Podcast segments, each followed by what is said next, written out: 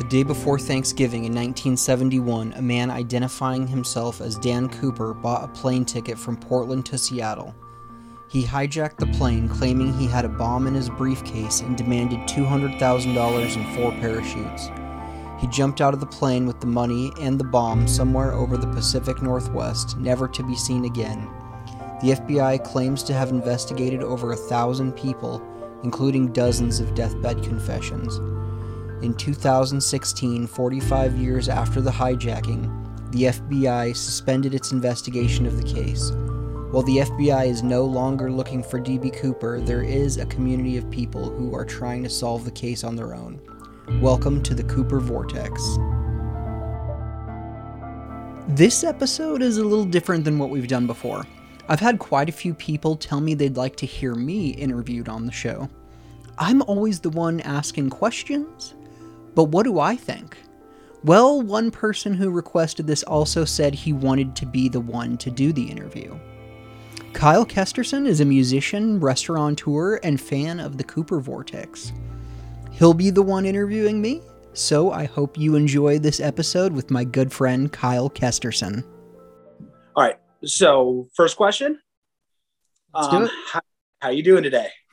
I'm doing pretty good. Um, just went to my daughter's basketball game. Okay, very cool. Um, I've got a daughter too. She's six. I was at gymnastics with her. So uh, very, very cool. I think it's really rad that there's a, I mean, I don't know exactly how old you are, but I like when I, one of the things that interests me about you is that you're like one of the younger guys. Nikki's one of them too. Uh, Nikki Brown, you, I follow you guys like crazy. And I was like, I always like just knowing that there's other just young, cool dudes out there that are following us, you know? I'm into that also. I'm thirty-six. So okay. It is interesting that at thirty-six, I'm one of the young people in a group. That's- at this point in my life. totally, totally. And that's really cool. But I definitely and, get what you're saying that like, especially listening to someone, if you can relate, like all these guests are in, in their fifties or sixties, but the guy hosting right. the show, he's my same age. Right. Right. And I, and I think that's just a really cool aspect of the show. Um, you have some of the most interesting guests that I've ever had or ever heard on a podcast before. Like it is insane, man. Um, it goes from, you know, just like crazy scientist people, it seems like, to people who think he was the Zodiac killer, to people who don't think he was the Zodiac killer and all the other, you know, in-betweens. And it's kind of, a, it's, it's a frustrating case, isn't it? Like it, it, it just blows my mind a lot of the times. Yeah. I think it's frustrating um, because I think it's unsolved. Right. I heard a podcast of you guys earlier and you were talking about how you wish the Tina Bar Money had never been found. And I was like, I, I thought about that for ten seconds. And I was like, that is such a brilliant point, you know? Okay. All right. So now we're interviewing you. All right. So um, just out of curiosity, uh, where, where are you from? Are you in the, the area where D B Cooper jumped from, or? I, I grew up there. So I, I lived in Woodland, Washington, which is the town closest to the drop zone. Um, you know, a- Ariel, Amboy, Yakult, that area, those aren't really towns. Um, okay. Woodland, when I lived in Woodland, I think the population was like forty thousand. I'm sure it's just completely exploded now, but. Okay. So was, so growing up there, was it like a topic of conversation? Like when I see some of these YouTube videos and posts, there's like a bar where people go and meet up every year during uh, D B Cooper time. There's uh, CooperCon, which I had no idea even existed until maybe two years ago. So is all of that just around you? Are you there at those things? I believe I saw that you were a host one year. Yeah, I spoke at CooperCon in twenty nineteen. Um, I was the M C for CooperCon uh, this last year, twenty twenty-one. Um, I was at CooperCon in twenty eighteen, and then the Ariel store where they used to have D B Cooper Days. I was at D B Cooper Days. It would have been, I think it was twenty fourteen and twenty thirteen that I was there for those. Uh, but in, in two thousand fourteen, I moved to Idaho. But to answer your question, yes, it is a, a topic of discussion there. Um, I've met many, many people growing up that claimed they knew who D B Cooper was. Uh, you know, it's, you know, my Uncle Bill's friend out, out in Amboy is for sure him, but I won't tell you his name. Just like that right. kind of a thing. That's, that, that's so cool. That's so cool. All right. Um, so if you don't mind me asking, then uh, when was like the first time you heard about D B Cooper? The first time, like most guests on the show, was Unsolved Mysteries. I remember watching it. It would have been a rerun because I think it aired in like eighty-eight. But I remember watching it with my sister, and then it was like Portland, Oregon. I'm like, whoa, that's that's right close to where we live. And it's like then Seattle, Washington. And he jumped out somewhere, uh, the woods and over here. I don't, I'm like, that's right by our house. Like this guy jumped out really close to us. And it was exciting that I'm watching this show and it was local. Right. That's got to that's got to add something so much more to it, you know? Oh, one hundred percent. Okay. So you just said that you went to the, the these D B Cooper related things in like two thousand eleven, two thousand twelve. How old were you then? Like, what what were you doing? You're just a twenty-five year old at the time, like going to these things. And yeah, I was there at the D B Cooper Days. I was there specifically to drink. Um, okay. That's what the event was. It was a huge party. It's this place. I want to say it's like ten or fifteen miles uh, from the freeway. It's a long drive out there. It's basically in the middle of the woods and there's nowhere to park. And no one ever really showed up to this place. I remember the last few years that Donna ran it, I would drive by and if it was open, I would stop in because she sort of got to the point where she was like, if the light's on, we're open. If it's not, we're not open. Okay. But for D B Cooper Days, it would be packed. I mean, it felt like the building was going to slide down the hill. People were parked like miles down the road because right. there's nowhere to park. So you would have to just walk through the woods in the pitch black at night uh, to get to this crazy bar where there would be a bunch of people dressed up like D B Cooper. Um, you know, you had to tell people if, if they thought about going, it was like, look, it's cash only. So if, if you don't have cash, you're not getting anything there because they didn't, I mean, they didn't have internet yeah, sure. service to do a transaction or anything back then. It was such a cool place. Even, you know, in two thousand ten, two thousand eleven, whenever the first time I went there, it was like, it felt like a historical building, like just nothing had been changed in fifty years. It was just crazy. Uh, I'm I'm sorry to cut you off for a second. Um, I get confused with a lot of the D B Cooper's D B Cooper stories. Is this is this this the bar that he supposedly went to and made the phone call from? Or? No, it, it wouldn't okay. be. Um, this is just a bar that sort of celebrated the fact that D B Cooper jumped in this area, in and this area. the the only the only thing they could make a name for themselves with was, "Hey, D B Cooper jumped in here." So the owner. Uh, Adonis just leaned heavily into that. And there was D B Cooper memorabilia on the walls. And if you came in there and you wanted to talk about it, like she was ready to talk about it with you. And then she passed away. And then the county, um, she was basically grandfathered in. Like this building doesn't meet any sort of health and safety codes at all. You're serving food in here with b- basically a residential kitchen was what they were using to make food. Right. And so they, when she died, they said, you have to bring this up to current health and safety codes, um, especially if you're going to serve food and drinks and whatnot. And Brian really wanted that to happen, but unfortunately he was able, never able to do it. He was one of the first guests on the show, um, and, and passed away recently. So rest in peace, Brian. Yeah, absolutely. Rest in peace, Brian. Um, which, which Brian, I'm sorry. Brian Woodruff. Brian Woodruff. Okay. Okay. Sorry. You understood that confusion there. I thought we were talking about the other Brian.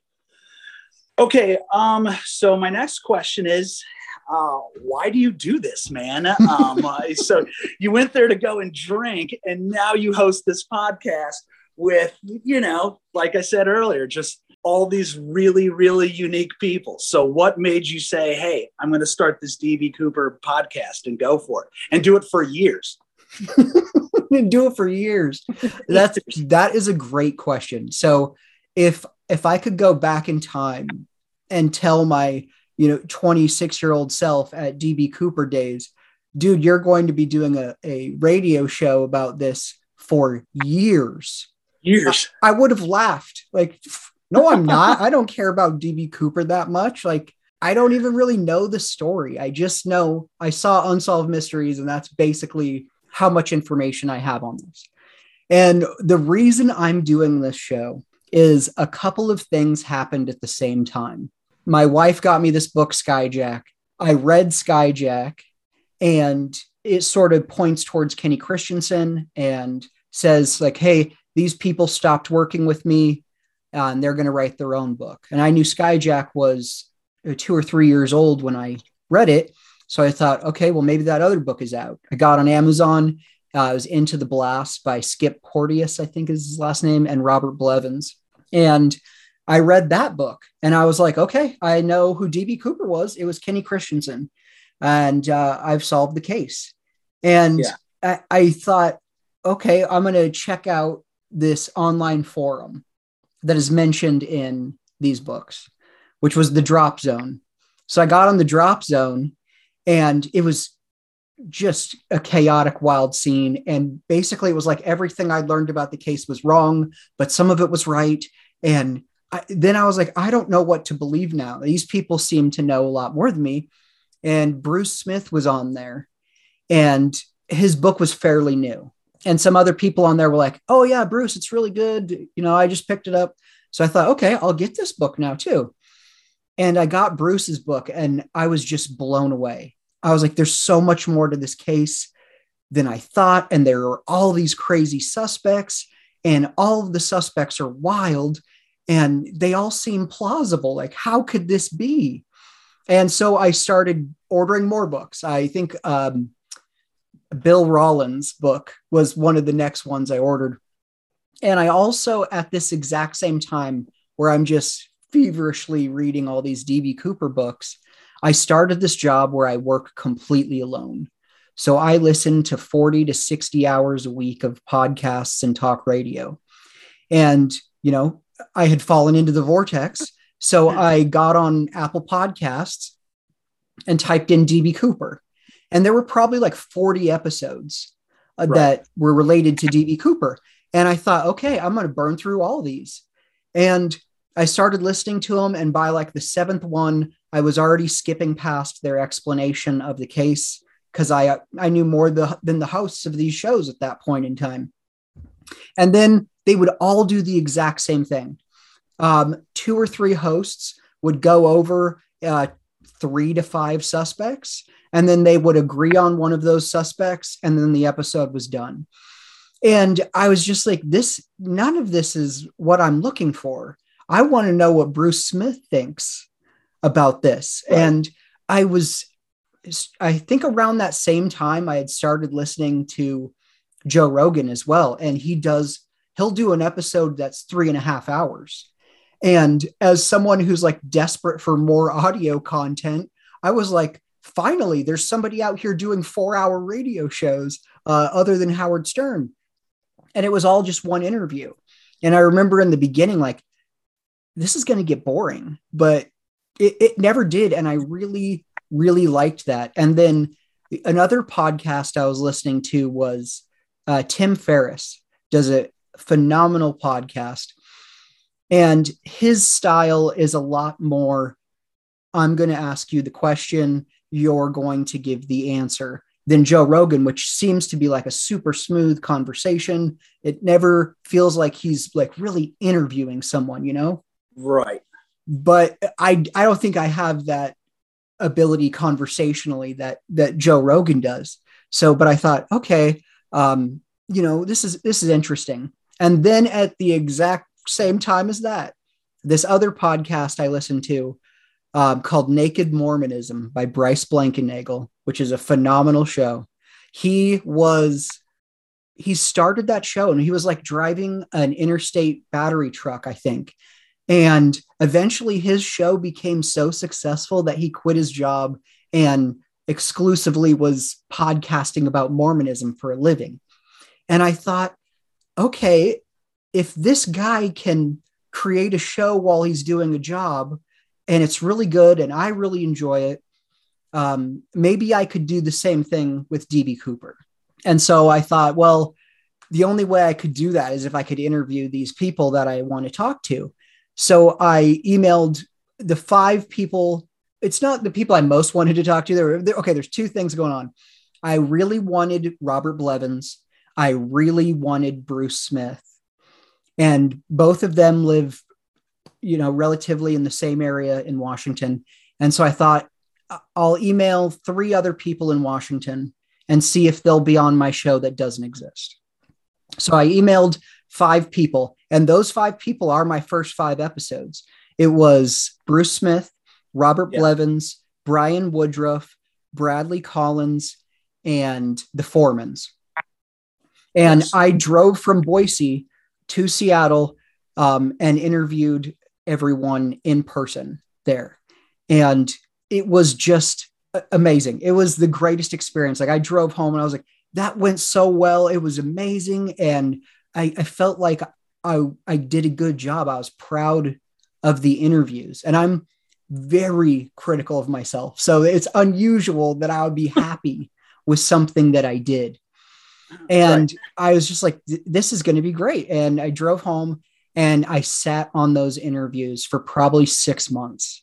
I, I had this idea in my head that I could just easily turn this into a show. I wanted kind of a cheesy Unsolved Mysteries vibe to it. Uh, but, and, and I didn't want to go over the hijacking over and over and over. Uh, right. You know, if you listen, if you've never heard about D B Cooper and you listen to episode one with me and Bruce Smith, um, boy, is it going way over your head, because we just get right into it immediately. Yeah. So I, I couldn't do it. And I was struggling to edit. It was taking me a lot longer. And Brian Woodruff posted on Facebook that this guy came around and made big promises about a new D B Cooper project, but it never happened. He's nothing but a phony and a liar. And he, but he didn't mention me by name. And I saw that and I was like, he's right. And so I printed it out and I clipped it to the edge of my monitor. And I was like, I gotta, I have to do something right now, because I, I asked these people for their time to be involved with my project. And I haven't, I haven't done anything with that yet. And it was really weighing on me. And that's crazy, man. That's insane. I had, I had worked with this guy, Russell Colbert, and He, I knew he went to school for audio video production, and we worked together at this company. I won't name the company because they were a shit show and a terrible company, horrible organization, horrible place to work. I have nothing good to say about them, but Russell and I briefly worked there together. Um, I don't think there are many employees that worked there for a long time because it was terrible, but, um, the day that I left there, I kind of screwed Russell over, because I knew that that company, if you put in your notice, you're fired. They're not going to let you work the two weeks. And so I had a new gig lined up, um, but it had a start date. So I was like, well, I'm going to work, you know, eleven more days or whatever it was at this company. And on my last day, I went in and I had planned on working the whole day. And I brought donuts in that morning because a few people knew that yeah. I was quitting. And Russell, I guess he was my supervisor. Um, he was like the project coordinator. So sometimes he would be my boss. But on that morning, it was like I was supposed to go with Aaron and Dimitri and, and Russell, and was going to go with Jay. And when I showed up, it was like that had been switched. Russell was going to go with Aaron and Dimitri, and I would go with Jay. And when I found that out, I was like, I quit. And he was like, what? And I was like, no, right now I quit. I'm not, I'm not going out with Jay. I'll go with, uh, I'll go with Aaron and Dimitri, but I'm not going with Jay. And then he's like, fine. Then you just said you quit.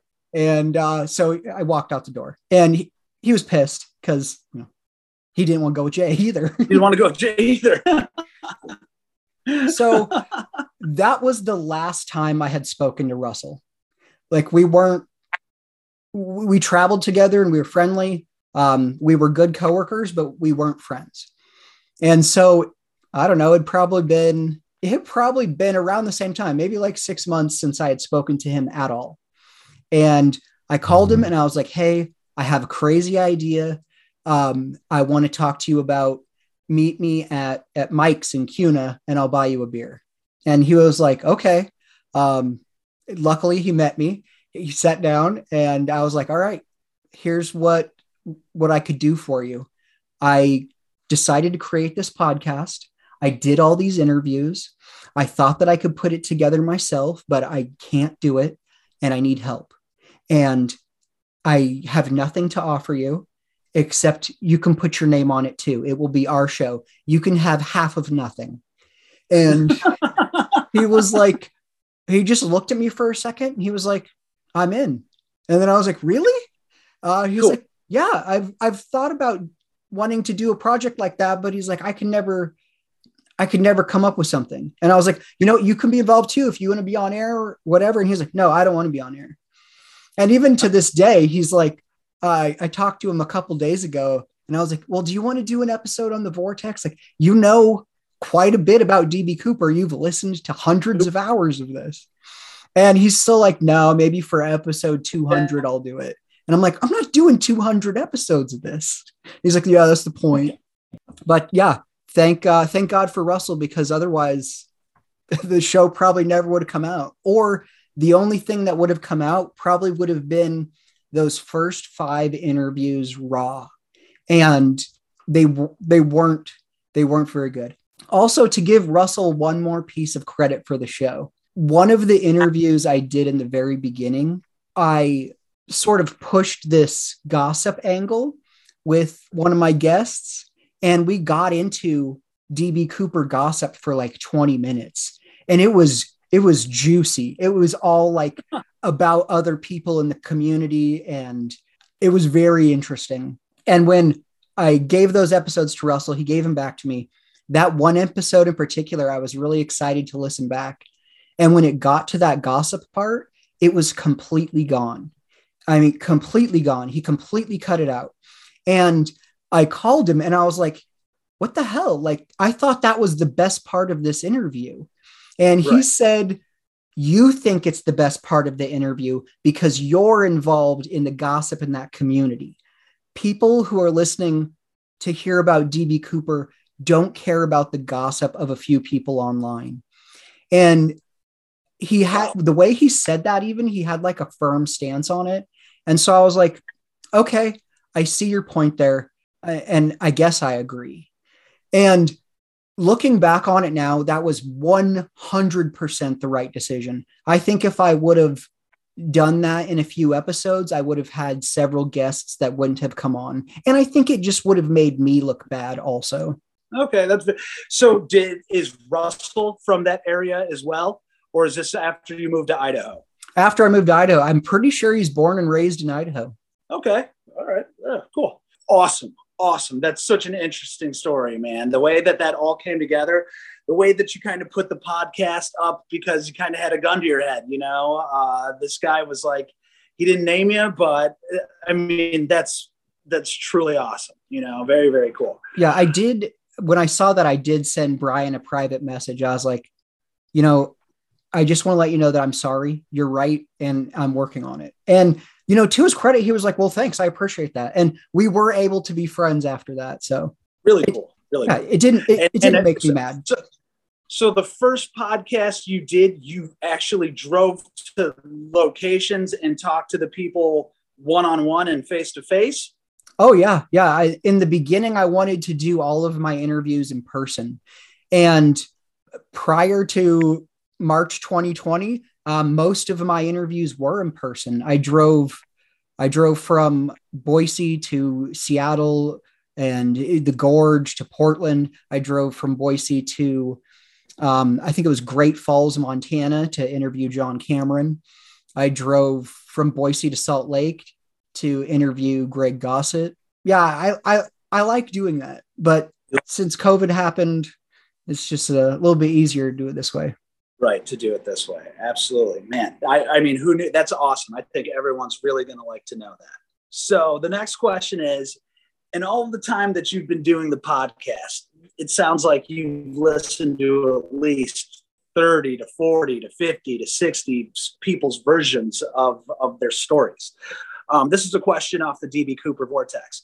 Is there anyone who, are there any of the suspects in D B Cooper who are you're willing to just take off the list? Like, there's no way it was this guy. There's no way it was that guy. Like, who who who are the people that you just, there's just no way it, it was them? There are anyone who is also the Zodiac off the list. Um, I, there's just no, there's just no way. Those people for sure, I can say a hard no. Um, Ed Edwards, hard no on, on D B Cooper. Frank Morris. There's no way the Zodiac killer. They had, it wasn't his style uh, of crimes. He took credit for almost everything. He instigated the media. They, they have physical descriptions of them, you know. Um, there are two other suspects who I really don't like, and that would be Rackstraw and McCoy. I just, they, they were so really? heavily investigated. I know there's a lot of like, oh, there's the F B I is incompetent. Okay. But still you had, you know, dozens of people heavily looking into those people and nothing was found. Not even that no evidence was found. Uh, In many cases, McCoy and Rackstraw have been ruled out. Right. And that's and that's one of the things that that I could never understand. And especially the um, the McCoy thing, because, you know, just look at his face, slap a pair of glasses on there and show it to the stewardess. Is this the guy that was sitting on that airplane with? They did that. And they played audio files of McCoy talking for the stewardesses. And McCoy's the one who the F B I said when when they shot him or whatever, we just killed D B Cooper. Yes, but that's that's one specific agent. And it could okay. be that guy looking for fame. You know, uh, back back in seventy-four, whenever M- McCoy was shot, back then it was still cool for cops to kill someone. Now it's not cool. Yeah, that makes sense. Right. Absolutely. All right. I just wrote these down as side notes, but Marla Cooper. Okay. Any, any validity there with L D Cooper?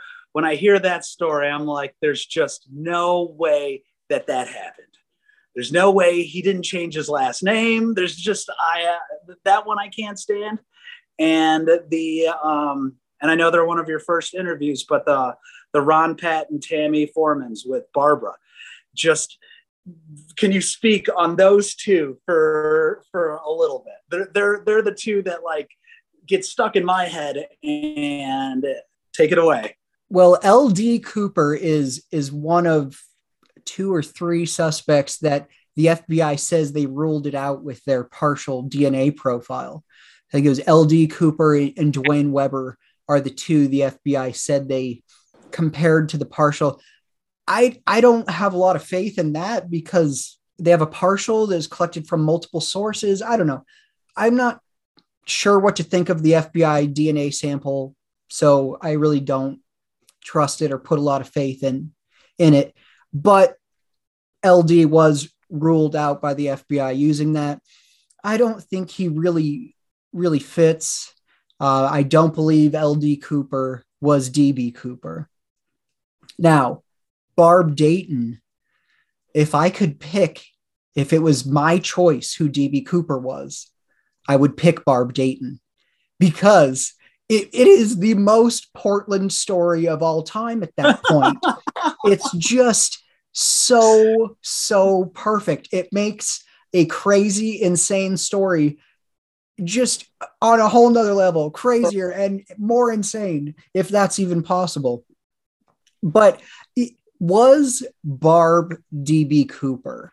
I don't, I don't think so, but I don't think it's impossible. Yeah, all right. Respectable. Fair enough. And yes. One thing I'll say, when I interviewed the foremans, I had completely discredited that up to that point, I thought it was, my impression of the Foremans were, I thought it was like some woke couple who was trying to like write a historical fiction book, right, that they could just sell in the area locally. And when I showed up and, and knocked on their door, um, they invited me into their home, and I realized like these are the kindest, nicest, most wonderful people. Uh, I absolutely have nothing bad to say about the Foremans. They were so kind to me. We did, uh, it was a long interview with them, and we did the first part of it. And then Pat sort of was, was tired from talking. And so we decided to go to lunch. So I got in his car. He took me to lunch. I had lunch with uh, Ron, Pat, and Tammy. And it was like I was having lunch with my aunt and my uncle that I hadn't seen in a while. It was just, it, it was great. I had a great time. Then we went back to their house after lunch. Oh, no, that's not true. He took me to Thunfield, I think it's how you pronounce it. He showed me his hangar, his airplane, um, all, all of his classic cars.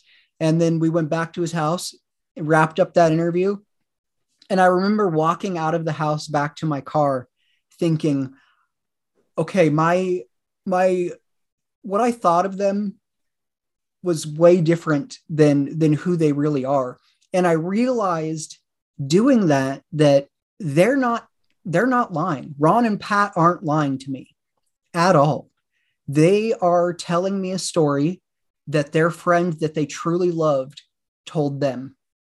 And that's something I've learned do- doing this show, is that most of these people aren't lying. A lot of them are doing this based off of something a, a loved one told them, which is why on my deathbed, I'm going to make a bunch of wild accusations and confessions so that I know what my kids will do the rest of their lives. Okay, so this question um, is a question from me that I've always, that I've thought about from time to time and haven't ever heard. How do you think he got to the airport, and, and how many different ways really are there that you can think of that he did get there? Were there buses that went to the airport? Were there taxis that, that could have, maybe taxi drivers been interviewed? Is, was there Uh, a hotel across the street? Like, I'm not from the area. Uh, an accomplice. Do you think there there was an accomplice? Can you can you speak to that? The the the the way he got there. Well, I think the real answer is I have no idea. Uh, yeah, there are buses that go to the airport. Uh, you could take a, a taxi. You couldn't really take a train. I've heard people say he parked a boat by the airport and walked. I guess that's feasible, but I, I don't know how feasible that would be, because the airport's right next to the river, but it's not, I don't know. It's possible, but it seems unlikely to me. Does he have an accomplice? I don't know. Yeah. Um, they did. The F B I did talk to a bunch of taxi cab drivers, but the problem is all of them said, yeah, I picked up a guy in a suit and took him to the airport. That makes sense too. Right. And back then, probably the vast majority of people were paying with cash in the taxi. So a lot of time you probably just got in, and the guy doesn't really have much of a record. Maybe he has a ledger that he wrote names down on, but he could have given a fake name then too. So. Right. Right. All right. My next question is, I've always, I've always thought about the guy who checked D B Cooper in. It wouldn't be T S A at the time, right? What, what is that situation? The guy who says, um, I checked in D B Cooper, I sold him the ticket, he asked me if it was a seven twenty-seven. Does any information about that guy exist? His name? Uh, did he, did he speak more on the case? Was he ever interviewed? Yeah, he was interviewed. I think his name was Dennis Lenz. Uh, I could be wrong about that. I could be mixing people up. But um, yeah, they did talk to him. I've heard that he asked if it was a seven twenty-seven. I'm not sure if, if that's fully confirmed or not, but I have heard that he asked if it was a seven twenty-seven. Uh, but at the time, it was just the gate agent. So he just walked up to the Northwest Orient Airlines counter. I'll take a one-way ticket to Seattle, pays cash for his ticket, the gate agent asks him, "What's your name?" And he says, "Dan Cooper." And the gate agent writes Dan Cooper on the ticket. D B Cooper didn't write his own name on that ticket. The gate agent did. But then from there, he right. just essentially walks up the back stairs or the aft stairs of the seven twenty-seven. I had uh, Brendan uh, Kerner, I believe is how you pronounce his last name, on the show. And uh, he he is not an expert on D B Cooper, but he was an expert on the golden age of air travel and the golden age of skyjacking. And he told me at that time, there were flights where you could literally pull up to the airport, walk in the back of the plane. And after the plane took off, the stewardess would walk down the aisle. And if you didn't have a ticket, you could give her the twenty-seven dollars or whatever the flight would be um, in the air. So yeah, security was a lot different. It was yeah. Okay. The the next question I have, and I don't know if anyone's uh, okay. D- is there, does anybody know what time he bought the ticket versus when they got onto the airplane? Was he in the airport for a while? Was it an hour? Was it thirty minutes? You know, like, what, did, is there anyone ever spoke on seeing him at, at the gate, but no one knew to pay attention to that? He was, he was there for a little while. I don't know the exact answer, um, the time difference between purchasing the ticket and boarding the plane. I would, it's probably around thirty minutes. I could be wildly off by that, but there were, there was, I th- believe two people who saw him uh, waiting at, at the airport. But again, you know, have you ever been to the airport? Did you walk past any guys in business suits? Yes, sir. Yeah. If I had a time machine, man, I would go back to that day right? and just buy a ticket for that flight, you know, problem solved, and see what plan B was. Oh, one hundred percent. I would, uh, I've done, I do the exact same thing. So I'd get on the plane, I'd sit close to him, and I would just look over and wink at him and be like, "You're going to get away with this. You're going to get away with this." That's awesome. And then I'd travel back to uh, two thousand twenty-two, and I could tell you all, oh my God, it was Barb Dayton. It was Barb Dayton. Portlandia, baby. All right. Um, I think I kind of already spoke on this. My next question was, did the F B I look for any abandoned cars or abandoned boats in the area? They did. And and and just found nothing? There there wasn't anything there? No, I think there's, uh, I could be mixing a couple stories up here, but I know that there was a car like at, at a lake or by a dock, and it had like a U S parachuting sticker on it, and they camped out by it uh, for a few days, and the person came back and was like, "Oh yeah, it was, it wasn't me." But there was also a, another copycat skyjacker. Who, there was Barb uh, Davis. Was it? No, no, no, no. That'd oh. be funny though. It was a girl. You know? There was another copycat who, when he was caught, he had a U S parachuting sticker on his car as well, which was pretty funny. Pretty, yeah. Okay. Um. So, so some of the things that I've been confused about is like, okay, the airplane. The passengers entered from the staircase in the back of the plane. That's how everybody got on? I believe so, yes. Okay. So they walk onto the plane, and everyone is walking up to the front of the plane for, for some reason. You'd think you'd want to be in the back of the plane because you're going to get off first. So, so everyone walks onto the plane. He gets on last. He's right there. Um, the question that I have is, is if the, the money transfer. I hear, I hear, I've heard tons of people say they had to walk past all of the guests or all of the passengers with the bag of money. But if he's at the back of the plane and that's where the money's coming from, how did anyone, how did anyone, there, there was no one to be walked past to with a bag of money? I believe they used the aft stairs um, when they brought the parachutes and the money up. That is uh, a, a point that was debated by like Robert ninety-nine and Flyjack on the Drop Zone recently uh, with different F B I documents coming out. But that's, there are a couple of things in this case that I'm even hesitant to discuss because there have been so many completely different narratives. Um, the parachutes specifically, um, I believe I know what they are now because of some of the work Flyjack's done. But even then, I'm not super sure because I've read so many completely different accounts. And the F B I files, it's not like they come out and it's a beautiful, clean timeline of the events that transpired. Uh, the F B I files we have really are just a collection of notes from agents in discussions with people. So you could have one F B I file that that said, oh, yeah, they actually, you know, they ended up cutting a hole in the side of the plane and sneaking the parachutes and the money and that.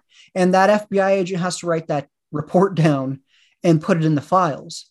So even though we have these F B I files, there's a lot in there that obviously is, is not true. So there are still details about the specifics of the skyjacking that I'm even, I'm not super sure of, but it could be because I've looked into so many of these wild theories that it's clouded my, my ability to determine what actually happened and what didn't. Right. So if they use the back staircase, if they use the aft, the aft stairs, which is, am I correct? Is that the, from the side of the plane and the front of the plane, then that's where they...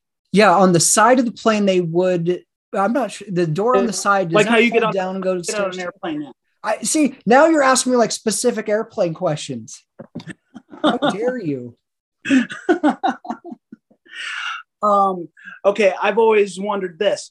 Did D B Cooper have the stewardess put the windows down, or did he have the passengers put the windows down? Have you ever heard of that? I believe he had the stewardess do that after the passengers had left the plane. After they had left the plane. Right. Okay. The next question is, D B Cooper, he had two drinks and he paid with his drinks uh, with cash on the airplane. So aren't those more pieces of evidence? Were those ever collected? There's got to be two glasses with fingerprints on it. He paid for it with a twenty dollar bill. I mean, there were only thirty-five people on board. How many different, you know, twenties did they get on board? Or would she not have remembered, uh, this is the twenty dollars that the guy who's hijacking the plane gave me? There's just... Have you ever heard of anything like that? That's a good question. I haven't heard of that specifically. I think it was Bill Rollins uh, brought up something along those lines. And I believe it was like, uh, you can't get a good fingerprint off of money because it's, it's, it's porous. It's cotton and paper.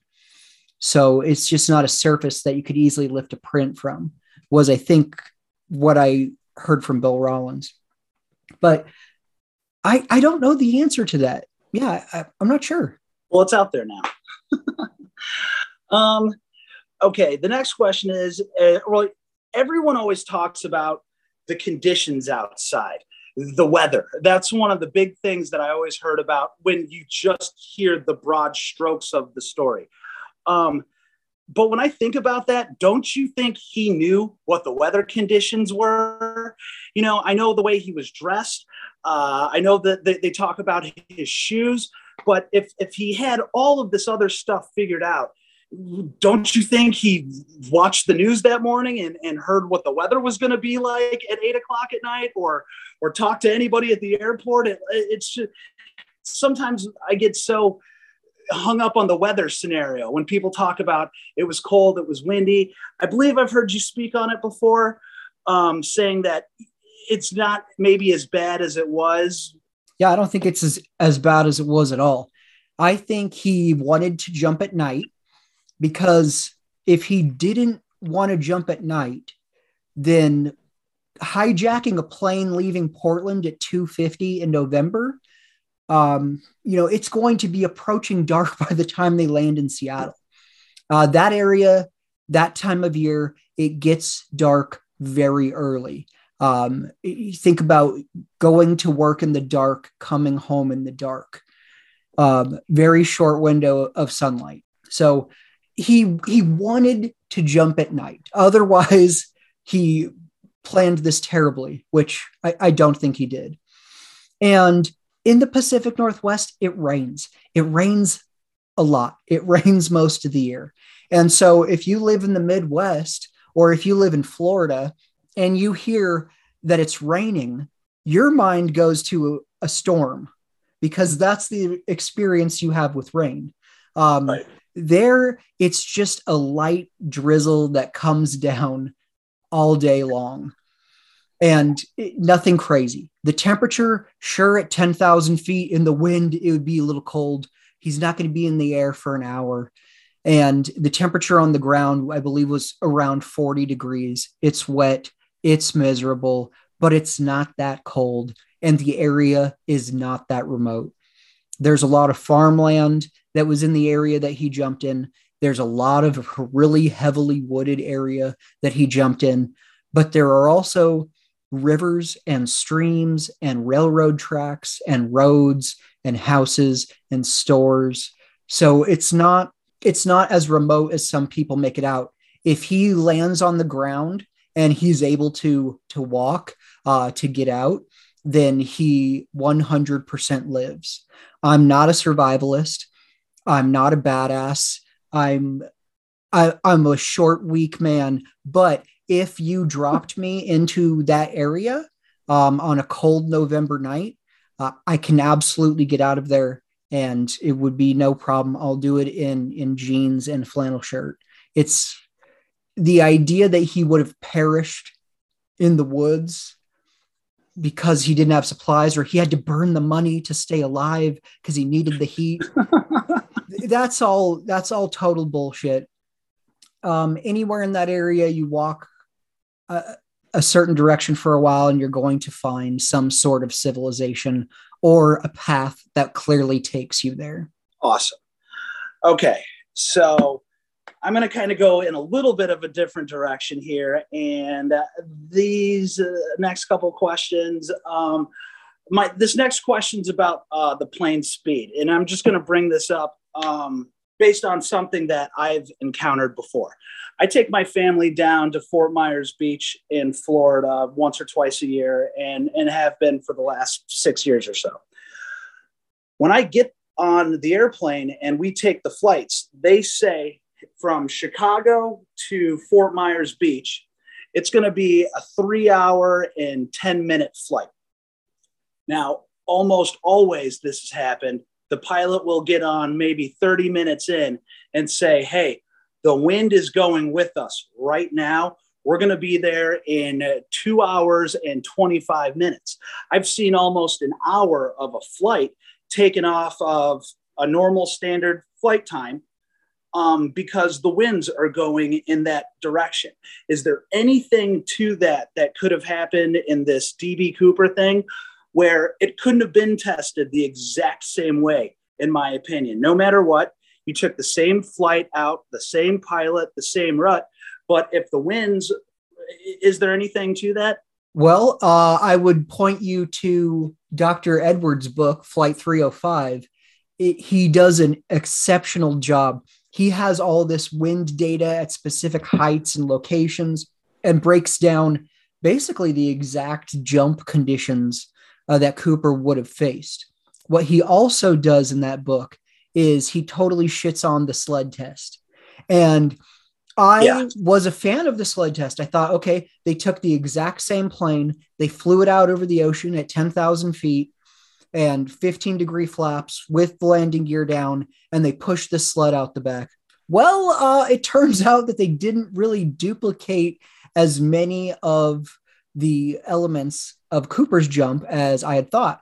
Turns out they were flying at like seven thousand feet for some reason. They had the, the door to the cockpit open, and they just didn't really try to get it as close as, as I had thought. So I was totally sold on that pressure bump, but after reading Doctor Edwards' book, now I'm, I think the pressure bump is likely where he jumped, but now I'm not certain. Got it. Absolutely. Okay. My next question is, as somebody that listens to your podcast all of the time, Bruce Smith, Eric Ulis, you have these two guys. Could you, I listened to both of them. They both have completely different opinions about things. One of them believes real strongly into a different flight pattern, right? That's Eric. And then uh, Bruce seems to be, correct me if I'm wrong, he seems to be a guy who's more could, could you could you tell me the differences, the main differences between these two guys? I would say the biggest difference is Eric doesn't really like the woo-woo stuff, and Bruce loves it. Uh, that would be, uh, in my opinion, the biggest difference. And the Western flight path, I spoke with Bruce recently, and he he seems to be leaning more towards the Western flight path these days. Very interesting. Yes, it is. And then, and then, and then that, so I always look really strong to, to Bruce and, and Eric and, and really follow those podcasts. But then you've got Nikki, who I believe you're friends with. Can you speak to that? I talked to Nikki and friended him on the D B Cooper uh, Facebook page, and he seems to know you uh, very well. Yeah. Um, Nikki is someone I've met doing the show who is a very, very close friend. Um, I absolutely love Nikki. He's great. And even just like meeting Nikki is crazy because you had uh, another personality that Nikki sort of was involved in. And then there was confusion over, were they the same person? Because for some reason in the D B Cooper world, there are a lot of people pretending to be somebody else online. I don't know why that happens, but it's all over the place. And so I was hesitant in the beginning to even, even engage with Nikki because of this, but it, it turned out like he sort of got the, uh, got somebody else's reputation wrapped up with his, and, and n- now he's great. His suspect, James Klansnick, is, is another one of these suspects where you, you want to say like, it's not that guy. But then you look at everything that has been put forward, and you're like, okay, that's pretty interesting. Like that's, uh, that's really interesting. And Klansnick is one of a few people who, you know, you can make a case for the particles on the tie with Klansnick. Um, the only, the only real thing that you can say, oh, it wasn't Klansnick, is Klansnick has no motive. He has a great job. He has a great family. Um, seemed seemed to be a pretty happy guy, uh, lived what seems like a great life. But you can't say that he doesn't have a motive because you don't know what he thought. You don't know what was going on with him at the time. Uh, you know, famously, the F B I closed that Las Vegas country music concert shooter case, and they obviously knew who it was. But when they closed the case, they said, we have no idea what his motive was. And, you know, at this point, it's tough to get it out of him. Right. Okay. Next question. Um, I listen to these Bruce A. Smith podcasts sometimes. Has, has he named a suspect? Who does Bruce A. Smith think that D B Cooper is? It's interesting. He really likes the, the Mac v. Sog crew for it. Um, and one of these specialized commandos, I believe he would, he would lean towards one of those guys. And all of those guys say it's Ted Braden. Um, but Bruce, Bruce isn't a big fan of Ted Braden. Uh, instantly he'll tell you, oh, no, Braden, ah, it's not Braden. He's too short. Or uh, Braden didn't have the, the demeanor, uh, the, the personality that Cooper would have. Braden would have been a little more chaotic, although Drew Beeson and myself would disagree with that, but Bruce hasn't named a suspect. And I really enjoy the guests who are really knowledgeable on the case, but don't have a specific suspect, because it lets me sort of move around a little more. Um, you know, I've had guests on that have, you know, sort of ridiculous suspects. And it's like, I have to take the, the show down this path. You know, even for some suspects, I won't bring up something that I know like goes right against it, because my show isn't oh. like, oh, gotcha, in your face, you look bad now. It's the whole point is you get this opportunity to present your case of D B Cooper, and I'm just going to be the one that holds the microphone for you. And I think that's one of the coolest elements of your podcast, the fact that you don't sit there and go, Marla Cooper, that's not right. You know, I, I I really enjoy that. You give people the platform. And and as someone, as an outsider looking in, I've kind of thought, you know, wh- why isn't he doing that? But now hearing what you're saying, this is what they've been told by loved one, loved ones. This is what they hear in their family. That makes sense now. You know, maybe they're not as crazy as I think they are. If, you know, your dad said something to you, or, you know, your husband said something to you on his deathbed. So, yeah, I, I don't have a suspect. I don't know who D B Cooper was. And it's not up to me to tell you what to think about this, because I myself don't know. So it's up to you to decide who you like, who you think is telling the truth, um, and the angles on the research in the case that that you like. It's it's up to the listener. If you want to scream that someone is wrong at the radio, that's what it's for. You get to decide who's right and who's wrong. Very cool. All right. My next question is, I don't know why this fascinates me so much, but the anonymous guest that you have on your show, is he anonymous to you or just the podcast? Like, do you know his name and know who he is, or does he call you up as the anonymous guest and you have no idea who he is? I, I know who he is. He's not anonymous anymore. He spoke at CooperCon. His name's Dave. If you want to look him up and you have to know his last name, I'm, I'm sure you could find it. Love the guy. He's great. Very cool. Was there a reason why he was anonymous for that time, or? Yeah. And it, it's one that I really respected. You know, he has um, a legitimate day job that could potentially be damaged by him being associated with wackos. So he, as a, as a passionate person about this case, even still realize, like, this is a fringe community with a lot of a lot of oddballs in it, and maybe, like, this isn't the thing that I should put my name on. But, you know, it's the vortex. Once you get sucked in, you can't get out. I think the first time I talked to him, he was like, yeah, I know I'll do this for a little bit, but it's getting old. That was years ago. and and he's still doing it. Uh, absolutely great guy. Very, very smart guy. And I also like the idea that he's anonymous on the show. Uh, he's made, made himself more public now, but I'm not going to go back and update those episodes and put his name and edit those episodes. No, you can't. Yeah. I love that it's anonymous.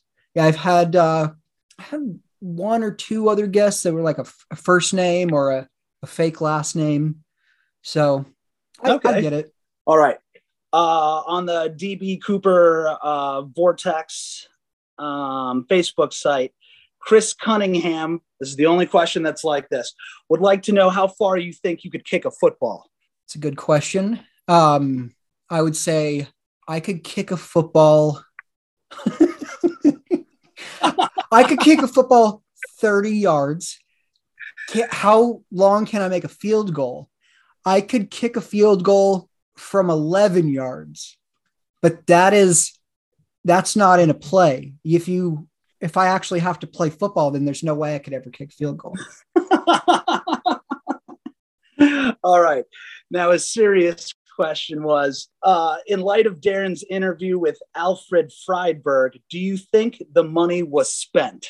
I don't, I don't. Until that interview, I truly believed that they just weren't looking for the money, and it would have been too difficult. This is like pre-computers, but this guy, this guy knows. I, I mean, if, if anyone listened to that and disagreed with him, I'd ask you this. Do you think you know more about U S currency than him? Right. And he's one of those guys where it's no like, way. How many people in the world know more about U S currency than him? He he knows the most. Really, he does. And he just so confidently was like, okay, you're going to have over nine thousand twenty dollar bills go into circulation, and there are at least some people looking for those. And you have to remember also at the time, a twenty dollar bill would be equivalent to a hundred today. So right. it's a, it's a lot more money than you think. And and people were looking for them. And there were some specific things that they, or specific things on those bills that they wanted people to look out for. nineteen sixty-nine Series A, star notes, um, things that are very obvious for a teller if they're just flipping through one hundred twenties or something like that. Oh, that's a sixty-nine Series A with a star on it. I'm going to put that aside uh, and check it. So the idea that you have nine thousand of these bills enter circulation, and I believe he said the average lifespan um, for a twenty around that time was eight years. So you have from seventy-one to at least nineteen seventy-nine that you're going to have a lot of these bills floating around in circulation. And the odds that none of them were ever in a flagged transaction, or someone just happened to look at the right bill at the right time. He's just like, that doesn't make sense to me at all. And then also the idea that there are lots of places in the world where you can spend U S currency. So right. The idea that he then goes to uh, Turks and Caicos or something, or he goes to Honduras and is, is spending oh. is spending money there. You have to think about that also. So here comes the this rich dude that's throwing all this money around, and it's these twenties that we're, you know, looking for in the States. And his biggest point with that was, well, forget about it being found there because it might not be, but that money has to come back to the United States. Otherwise, it's not really worth it for that country. Worthless, yeah. Yeah. So it's just paper somebody else brought and used to buy stuff. So he just, he was just like, there's just no way that any of that money was ever spent. And he was very confident about that. I've always kind of thought, and, and, and maybe it's, you know, it's just maybe such a rookie thought that, that maybe he had that money and you had the money and it's legit money. Maybe it could have been someone that knew how to alter bills, get rid of the star, change some of the serial numbers around, you know, and get rid of it and different things. But the, the one theory that you brought up uh, in one of the episodes that I loved is when you guys said that he put the, the, the Tina Bar situation, that he put the money out there to see if someone would use it, spend it, and if anyone would get caught with it. That's an interesting theory. The, the problem I have with that is, if you bury something and you want someone to find it, I don't think Tina Bar was a good place to do that. I would have gone to, like, you know, Lewis and Clark Park or something and, and made it somewhere obvious, you know, put it in a kid's sandbox at a playground that's right under the drop zone. Right. Somewhere where it's, it's going to be found. You can't bury something on a remote beach. This isn't a beach that was public. It was a beach that a handful of locals would have known about, was a good private fishing spot or hangout. It wasn't a, wasn't a park. So to, to put it there, expecting it to be found, I, in my opinion, is foolish. It's if I, foolish. If I want something to be found, I'm not burying it on Tina Bar. Correct. Although what I just said is foolish because it was found on Tina Bar. So, uh, I, I don't believe it was put there to be found.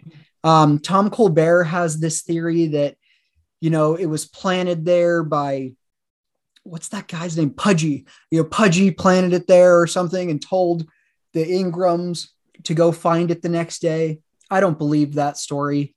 I, the Tina Bar money, like you said, we've said on the show, I almost wish that it never happened because it, never- it, it doesn't answer any questions in this case at all. It doesn't answer a single question. The only thing it does is add a series of questions.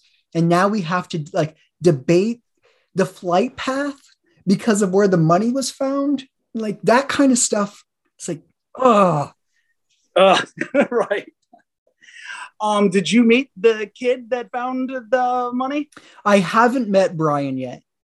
Um, I did, I did meet Bill Mitchell at the last CooperCon, which was pretty cool. Would Brian ever do your show? Have you, you've obviously had to have reached out to that guy before. Uh, I, I believe he would. There's, I've thought about this. I asked Bill Mitchell if he would do the show and he said yes. And I haven't reached back out to him since. With Bill and Brian, I know that the, the people listening to the show, my audience, they would love to hear those people on the show, but I haven't had, I haven't had any f- firsthand account people on the show. I've only had people who, you know, theorize about the case or had a book on it. So uh, I'm not sure. I know Nikki's been bugging me to get them on the show, and I'll, I'll probably. Is that, is that a choice? That's a, that's a choice you've made to just have people that theorize about it and not have it was first-handed, had something to do with it. It's become a choice. One of the things early on, I was like, okay, I'm not going after Tina Mucklow. Like, I'm never going to contact her because I don't want to be one of the, the evil men who harass her that, you know, she writes about in the Rolling Stone article. So I just, right away, I was like, I'm never going to contact her. And so I never went after any of the people on, on the plane, any of the pilots, anything like that. So I just sort of assumed they were tired of talking about it. But, you know, it's been fifty years. I I probably will get bullied by Nikki enough that I'll do it. He is the man. He's very cool. He, I talked to him a lot before doing this podcast. I told you I told you how I was kind of nervous about this, and you can still probably tell I am, but Nick was like, dude, chill, have a beer. It'll be fine. You know? And he said, come to CooperCon, we'll party. Hell yeah. All right. So the next question is uh, off of the, uh, off the Facebook site. Dave Foodman would like to hear about what your vision is for the future of your show. Wow. I think he was, and then I believe he, he asked after that, are you running out of guests? The, okay, this is a great question, and th- this will be a controversial answer. So um, I have tried to quit the show twice before, and I I can't. It's like, oh, there's this guest or that guest or this development happened or this book is coming out or CooperCon. I am, I am wrapping up this show. I am definitely not going to be doing D B Cooper. And running out of guests, the answer is is yes. Um, I don't want this show to be watered down with people who shouldn't be on the show that I chased and got on the show for no reason. I, I don't want people to be on the show who don't deserve to be. I'm very proud of this show. I'm very proud of the work that Russell and I have done. And I've spoken to almost everyone I I want to. All the people who want to do the show have done the show.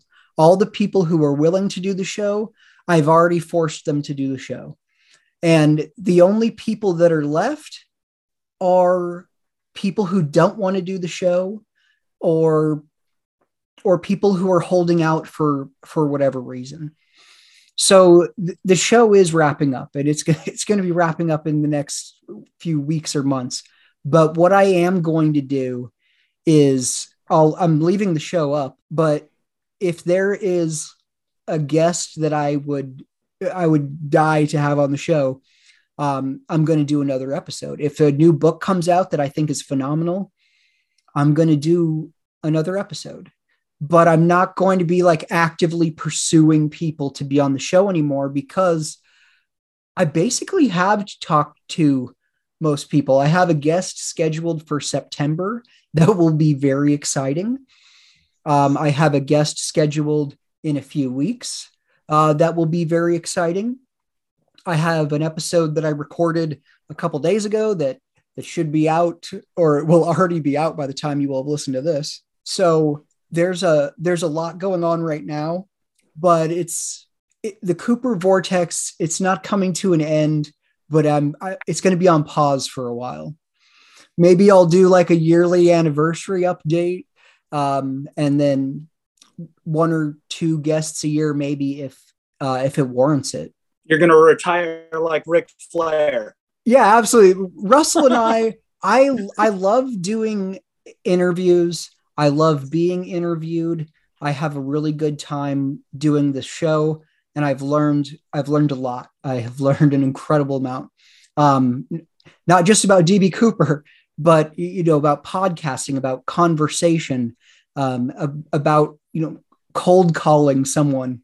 I've, I've learned a lot doing the show. And so Russell and I have a, another show that'll be coming out real soon. It might already be out by the time you're listening to this, but uh, I wanted, I want to do another interview show where I'm not pigeonholed into a specific niche unsolved crime from fifty years ago. So I'm going to, Russell and I are going to do a show called The Book of Darren, uh, where it will be, you know, me interviewing people that I wanted to talk to with no specific subject that I'm forced into. That's awesome. That's very, very cool. All right. Liz Rogers on Facebook would like to know, and she asked me two questions, but they're both kind of similar. Um, the first one that she asked was, if you had to place a bet between William Gossett or Klansnick to be D B Cooper, who would you pick? I'd pick Gossett. Gossett. And then the second to last question that I have for you here, and I got this from eleven different people on the site. Apparently, lots of people want me to put a gun to your head, but they said if you put a gun to Darren's head and he had to name one suspect of who he thought was D B Cooper, who would he say? I'd say Ted Braden. Awesome. Awesome. And then hope that that answer was correct. Hope that that answer was correct. Who you think it is, who you want it to be is uh, Barbara Dalton. Barb Dayton. That's, if I get to pick, it's not like I want Cooper to be Barb Dayton, but if I got to pick, um, that's who I would pick, because that it would just make this story so insane. But, you know, Barb Dayton probably isn't in isn't in the running for the most likely suspect. You know, I'm really impressed with Drew Beeson's book, The Paratrooper of Fortune. Um, I like Drew's attitude. You know, he'll tell you he doesn't know when he doesn't know. He'll tell you the evidence against Ted Braden. And I, I've talked to a lot of people who don't want to do the difficult questions, but Drew is like, yeah, right away, ask me the most difficult question. Ask me what the worst evidence is against Ted Braden, and then I'll tell you why he's good. And, and so I have a lot of respect for that. And Paratrooper Fortune's great book. Go pick it up. Where do I get that? Uh, probably Amazon. Amazon. All right. I want to buy one of Bruce H. Smith's book, but his podcasts are all four hours long. I'm like, what does he say in this book that he isn't yelling at you via the podcast that he's on? I would still pick up his book. There are times where I'll be reading somebody else's Cooper book and I'll read something in there and I'm like, I'm not sure about that. So I'll reference check it against Bruce's book. Um, that's sort of the opinion I have on D B Cooper and the F B I. And his, his third version that's out is, is fantastic. I highly recommend everyone support Bruce Smith. It's so do I. It's an amazing book. He's an amazing guy. He deserves all of the accolades and support and attention that he gets, and a lot more. He is amazing. I love Bruce. He's absolutely brilliant. Yes. All right. Um, the last question that I have for you tonight, it's not even really a question. I'm just going to say the name. Larry Carr. Everyone on the forum wants to know if you're going to get him. Is the, have you reached out to him? Is, is that coming? Is that you've read, you said something, you have a big guest coming in September. Are you alluding to that, or can't you say it? I have no idea what you're talking about. Right. Larry Carr, man. Are we ever going to get this guy? Uh, stay tuned. Yes, sir. Yes, sir. I, I, not a I've year, been working on that. But not so a no. I had, I, sent a request to the Seattle F B I office to have Larry Carr on the show. And they said no, but in the message I got back, there was like a little asterisk at the bottom that said, if I was unhappy with my response, that I could appeal it to national. So I thought, okay, uh, this can't go wrong. So I then, you know, got that email, sent it off to national. And then I was assigned someone to deal with. This guy who was really, it seemed like his job was to guide me through the process of getting this approved.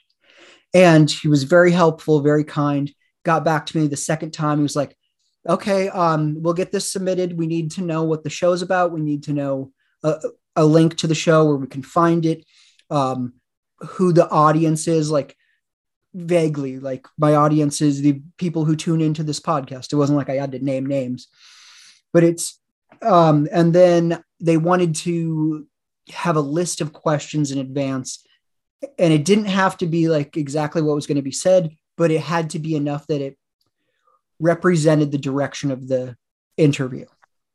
And, you know, it, it took me a few minutes to put all this stuff together for him, and I sent it back. And then four weeks later, uh, something like that, um, this guy calls me back and he is like, yeah, they're not going to do it. Um, it's, it's a shame, but yeah, they're just, they're not into doing it. And I was like, okay, thanks. And he's like, but um, I think you should send in another request and, and see if it'll happen. And I was like, okay, when? And he's like, right now. And I'm like, okay. And so I started that whole process over again, only this time I didn't have like a guide or a coach. Um, it was just over email, and I got a response back five or six weeks later after that. And the official response I got was, uh, my request has been denied and no further explanation will be given. And that was like all that was in the email. And so, okay, I guess uh, that's not happening right now. And that's probably the most intense thing you've had to go through to get a guest on, or the most intense thing I've had to go through to get a guest on. That's a good question. I've, I've got a guest who will hopefully be on in, in the next few weeks. That's been rescheduled uh, quite a few times, but that's another one where I've been working on this specific guest since the show started. And he so says, you just have some prizes for some people. Yeah. That's awesome. Yeah. He says this, the interview is going to happen and he wants to do it. Um, but they're a busy person. So beggars can't be choosers. Hopefully he'll be on the show soon, and uh, it'll be awesome. All right. Uh, so let me ask you this question. I know this one sounds weird, but Do you are, are do you know any of the notable people in the world that listen to your podcast? Because uh, the other day I was on Instagram. It was really cool. This was probably about three weeks ago. And the pro wrestler M V P, who's uh, all over T V and all over the W W E network, uh, he posted a Instagram photo online. And it was of D B Cooper. And he asked the world, hey, uh, do you think D B Cooper lived? Do you think he got away with it? And then in his comment section, he goes, I listened to this podcast called the, the Cooper Vortex. And then, and then he referenced something after that. So I just want to let you know, hey, you're doing an awesome job. There's pro wrestlers and, and, and rad people out there listening to the podcast. And, and does that information get back to you anyway? Well, the, the M V P one did, because I believe he's a, a friend of, uh, a friend of mine in the Vortex. So he, he told me about that, that uh, he's like, oh yeah, I, I was some close with some people in the wrestling community. And I know this guy and he, he listens to the show, and I haven't been up on my, my wrestlers since I was probably fifteen. So I, I had to look into it, but I was like, Oh, oh, that's awesome. Yeah. Yeah. I, I thought that stoked was- that, that anyone listens to the show. When I put this together originally, I thought, okay, I'll do probably twenty episodes. And if, if those twenty episodes get a thousand downloads overall, like for all twenty episodes total, I would be, I would consider this a success. And cause I thought, who's going to listen to this? The only people I knew that would listen to it were the people that were arguing about it all day long on the forums. Outside of that, I, I wasn't sure. I thought, okay, maybe I'll pick up a couple true crime fans, but no one wants to hear about the same case over and over and over and over for hours and hours and hours. Uh, well, it turns out a lot more people do than, than I had guessed. So uh, to everyone listening to this, thank you. This show has been a, a great time and something I'm really proud of and enjoy doing.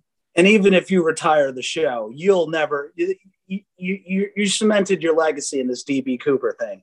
They're going to be making you be the host of this CooperCon thing for years. Uh, and and when these guys, Eric and, and Brian and, and all these other people aren't here anymore, you're going to be there carrying that flag. So maybe we'll see. But it's, you They call it the vortex because you can't escape.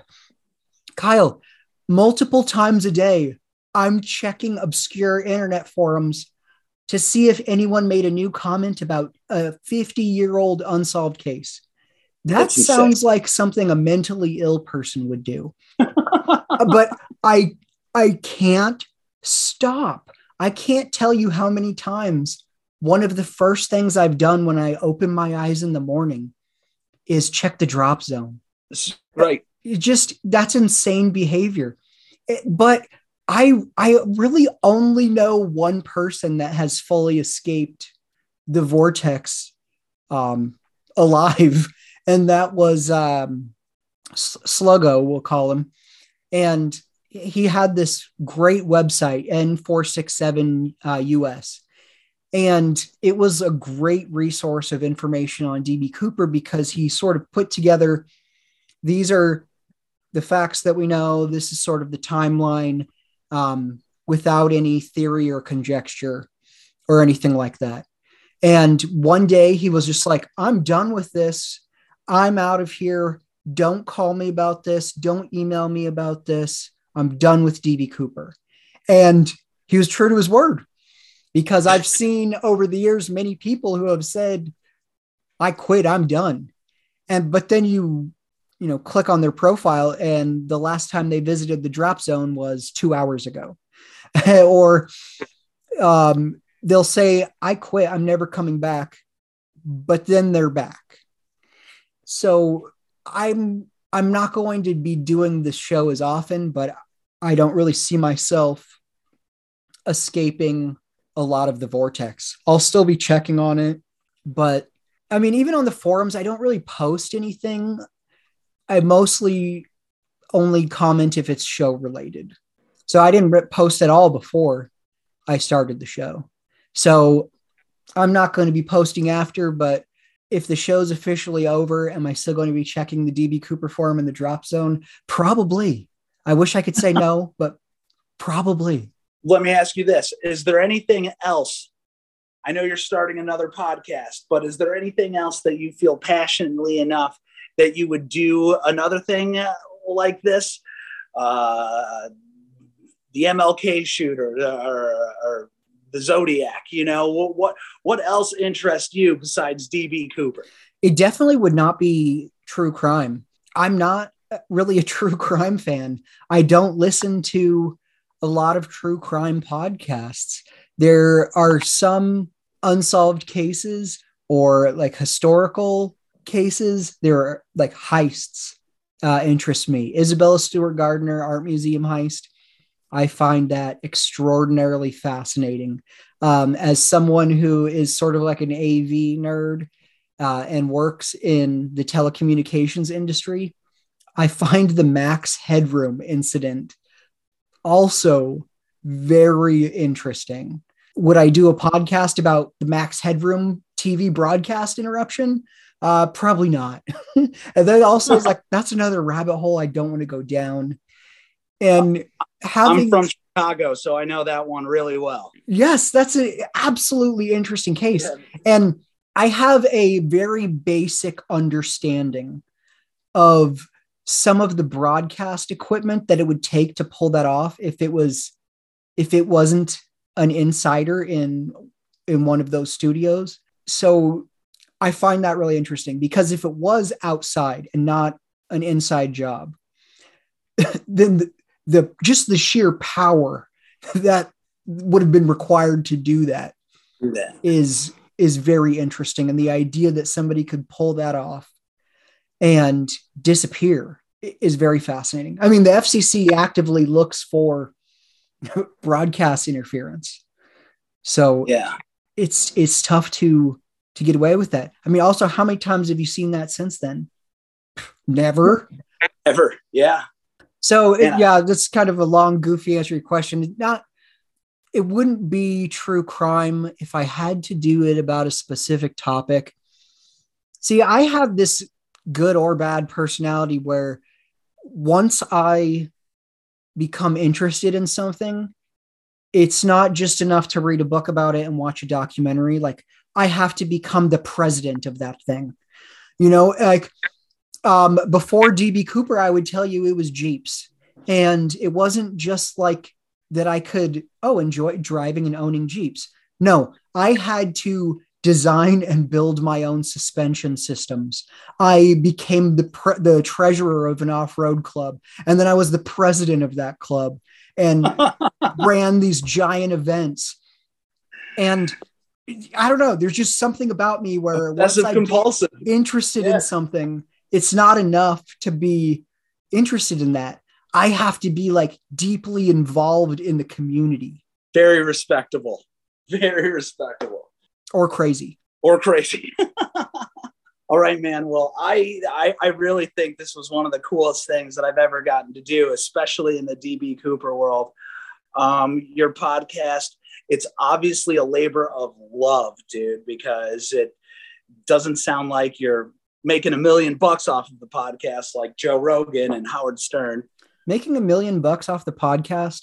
Um, I pay fifteen dollars a month for the show to be hosted. And I did, I, I received a, a private donation uh, for one hundred dollars. And that's all that, the, that's all the income. Um, all the travel I've done, all the equipment. That with I've Russell. Um, I've, yeah, yeah. I've, I've paid, I've, I've paid for everything out of my own pocket. This show does not make money. Um, I want to be very clear about that, because when Dan Greider's documentary came out and I was like, I don't think it's McCoy, but I like the documentary. People, there were people that were angry at me, and I had this criticism thrown at me that I don't want the D B Cooper case to be solved because it's in my best interest to keep the case open so I can keep my quote cash cow show going. That is so wildly inaccurate. Um, I don't make any money off the show. I do this show because this is the show that I wanted to listen to. So it didn't exist. So I went out and made it, and, and here it is. I hope you like it, but it's not, I'm not doing this to get rich. I have a day job. Um, I have a family to support. So the idea that I could make a living or even any money off of, of D B Cooper is ridiculous. There isn't anyone in the D B Cooper world that got rich from D B Cooper. There are rich people in the D B Cooper world, but they got rich from something else. Right. Do you want to speak on that? Who are we calling out in that statement? Uh, for being rich? Yeah. I mean, there's a, there's a handful of dudes that have their own airplanes. Um, that's, yeah. that's a level of money that doesn't seem, uh, att- attainable for most people. Another question. Um, I've never known this, and I know I tried to wrap this up a little bit ago, but, uh, what happened to the airplane? Did they continue using it for years? The, the D B Cooper airplane? Where is it now? Wouldn't somebody want that? Yeah, they did continue using it. Um, it's an airplane's an expensive thing. And so they did continue using it. They pulled the seat out that Cooper sat in. Uh, they, they, I think they still have that somewhere.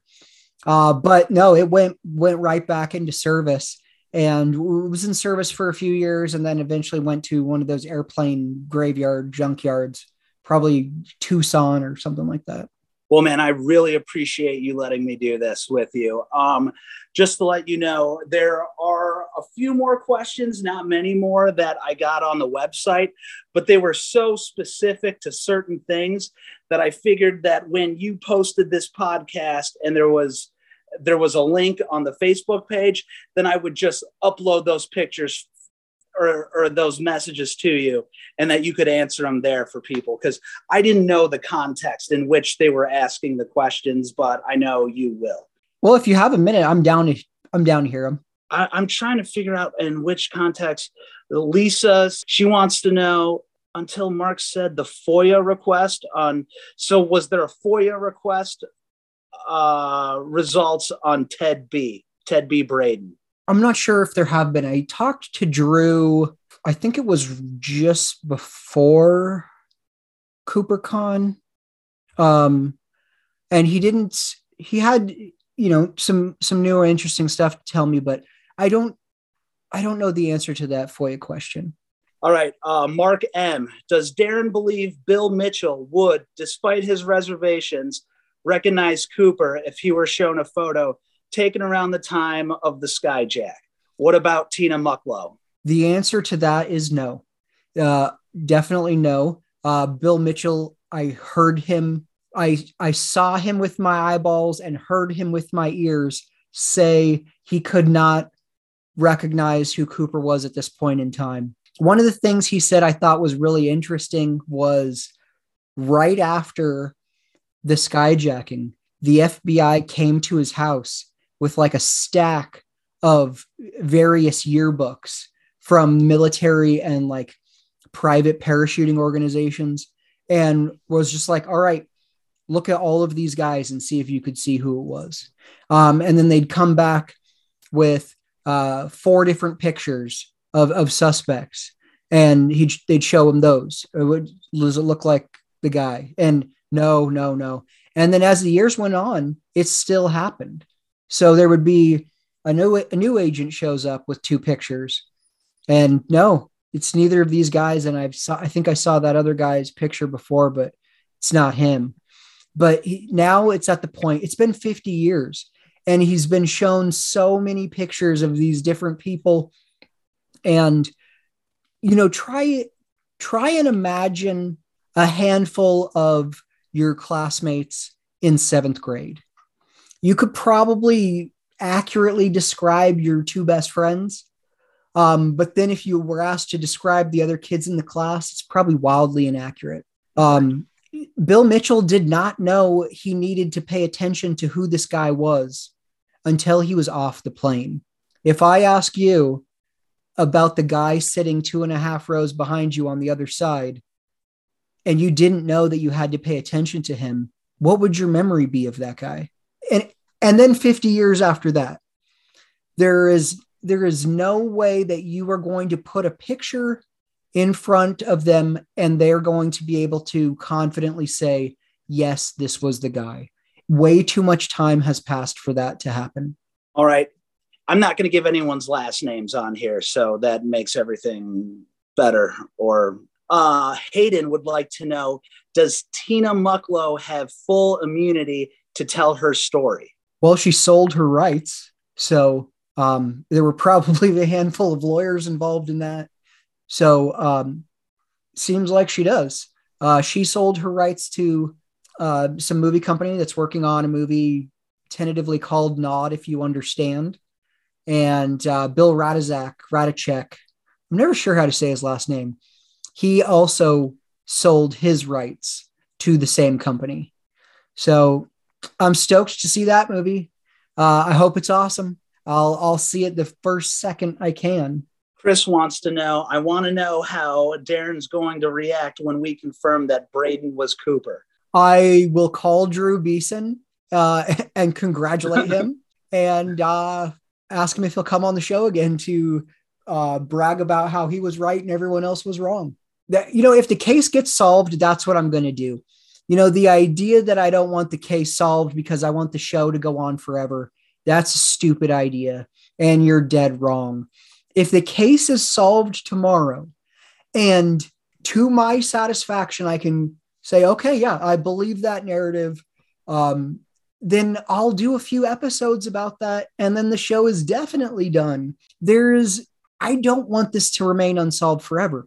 I would like to know what happened. Um, I've said before, if it, if it gets solved and we get to find out who it was, but we don't get the story. Yeah, that's a real bummer.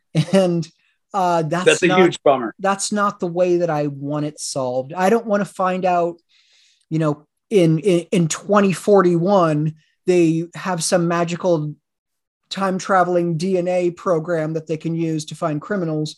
They use that. They find Cooper. Um, it was Tony Clifton all along. Can you believe it? But he died in nineteen ninety-six. Yeah. Well, now I don't get to hear the story of what happened when his boots hit the ground, what he did, was this planned? Um, so if it gets solved that way, that's, that's real bummer, but I'd still do an episode. And one of the reasons it's a real bummer if it gets solved that way is because it's still not quite solved.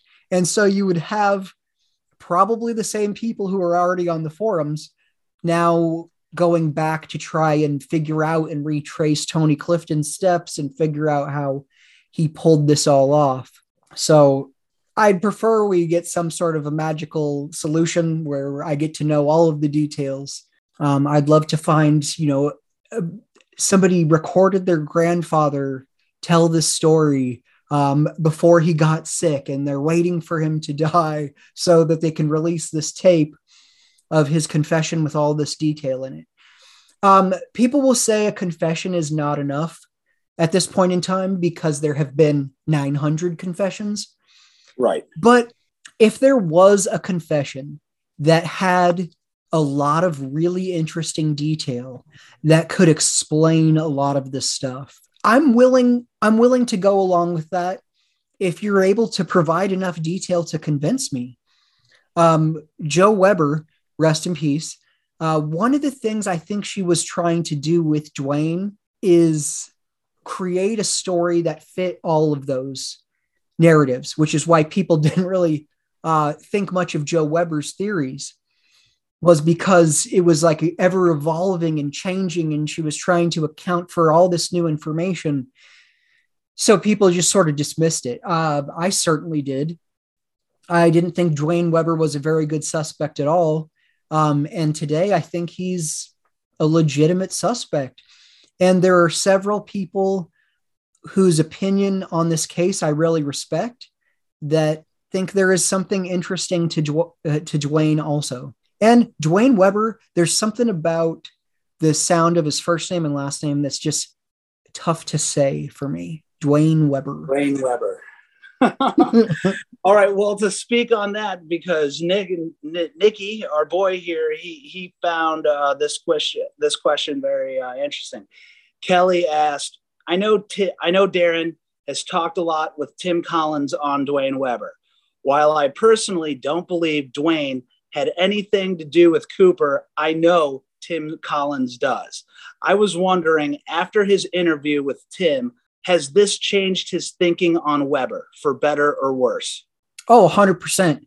Um, one of the things that first started to change my opinion of Dwayne was, you know, that um, nost- nostalgic journey. I forgot the name Tim calls it, the, oh, gosh, the memory journey, the romantic journey, something like that. But they go on this trip across uh, Portland and Seattle, and she does have a lot of sort of interesting detail in it. Who knows how much of it is true, but the only suspect where there is a story for the money ending up on Tina Bar is Dwayne Weber. No one else has a story. And then when I did that first interview with Tim Collins, it was, it was very long, but like he was so well prepared, and he had these video clips and audio clips, and it told a very thorough um, and very interesting story. And that podcast was like five hours long. I mean, it was, it was a long one. It was yeah. a very long one. And then um, Tim and I seemed to get along great. I did that interview at my house, and Tim drove up to my house in a snowstorm uh, to do that. And it went great. And then after that, I didn't hear from Tim again. Um, I sent him a message like, "Hey, um, the show's out. Take a listen. Let me know what you think." Um, no response. After he left my house, there was no contact at all. And then he reached out to me months later. "Hey, I want to do another episode. Would you be willing to do that?" And I said, yes, but I, I thought to myself, we did five hours on Dwayne Weber. What more do you have to say? What else do you have to say? Yeah. Um, and he came back and we did like three and a half hours. And I was, he's, he's very convincing. He's very passionate about Dwayne. And he's also, you know, willing to sort of look at the things about Dwayne that discredit him. And one of the things that gives Tim credibility, in my opinion, is that he isn't Joe Weber's memory man. He is someone who was investigating this on his own, who went down the Dwayne Weber path. Um, but everything Joe says or does, he, he takes it with a grain of salt, and, you know, he knows what kind of a character she is. But I also like that, you know, he sort of developed this relationship with her in, in doing this. So I, I think Tim's great. And I do think it is a bummer when people just dismiss him as Joe's memory man, because that's not what he is. That was a moniker that H B O gave him that he learned of when he watched the documentary. Right. Yeah. Good documentary. It was great. It was basically a shorter version of my show. Yeah. With video. yeah. Yeah, absolutely. Absolutely. Cause they had, they had those same people on.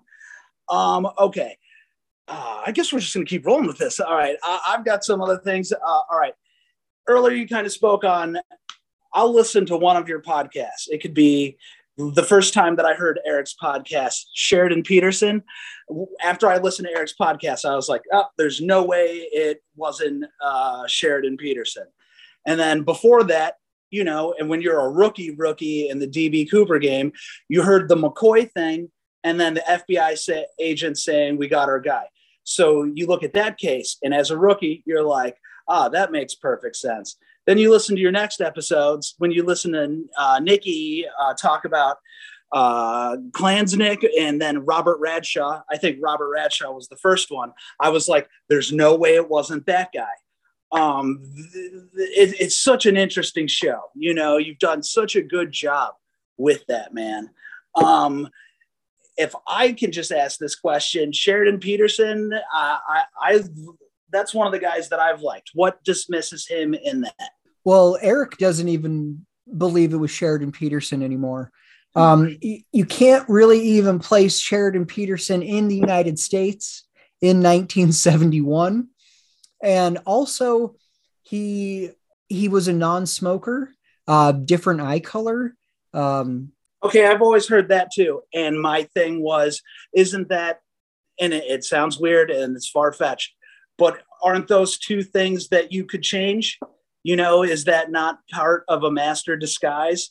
You know, you, you smoke cigarettes, uh, you put in contacts. I, this is the question I'll, I'll ask to you on that. If you've never smoked cigarettes, I dare you to smoke eight cigarettes in five hours. Yeah, I don't think it.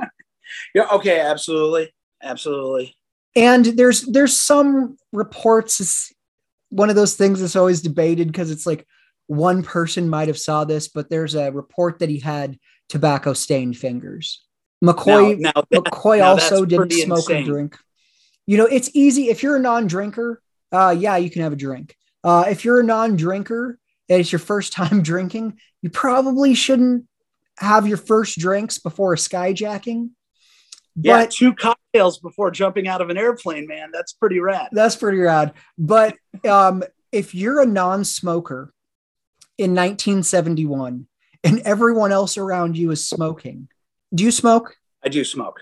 Uh, can you tell when a non-smoker is pretending to smoke a cigarette? You know what? I I could if I was paying attention, right? I'd have to be watching him. You can tell if someone's inhaling or not inhaling. The smoke comes out different. It comes out in a different, I, and I'm talking about, I'm sorry, we're talking, I'm talking about pot here, uh, not cigarettes. But if someone who's uh, Bill Clinton style, not inhaling, the smoke comes out very, like it would be ambering off of a, off of a cigarette. Um, if you inhale it, it comes out uh, uh, much lighter.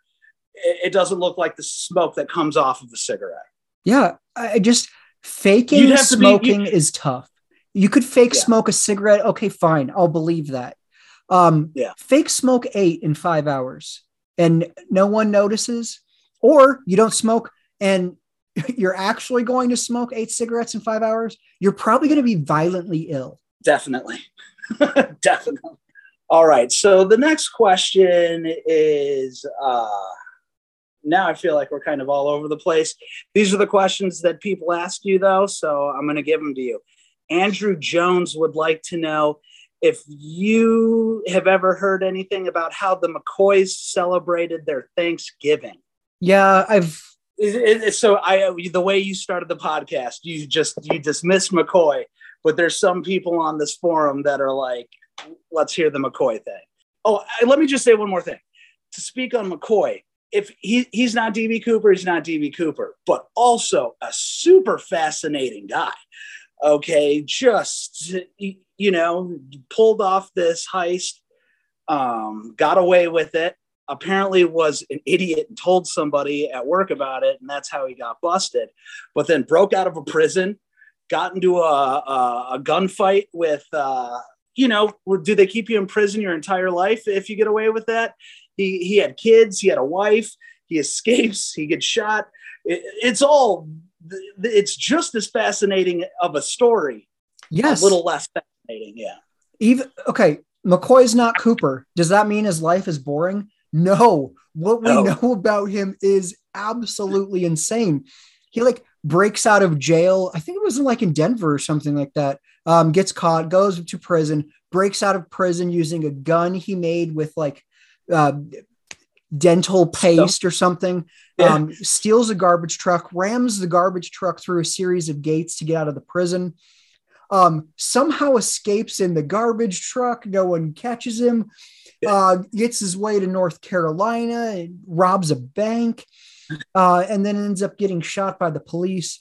But my favorite McCoy story is that once he gets home from the skyjacking, the National Guard calls him because they need a helicopter pilot to go look for him.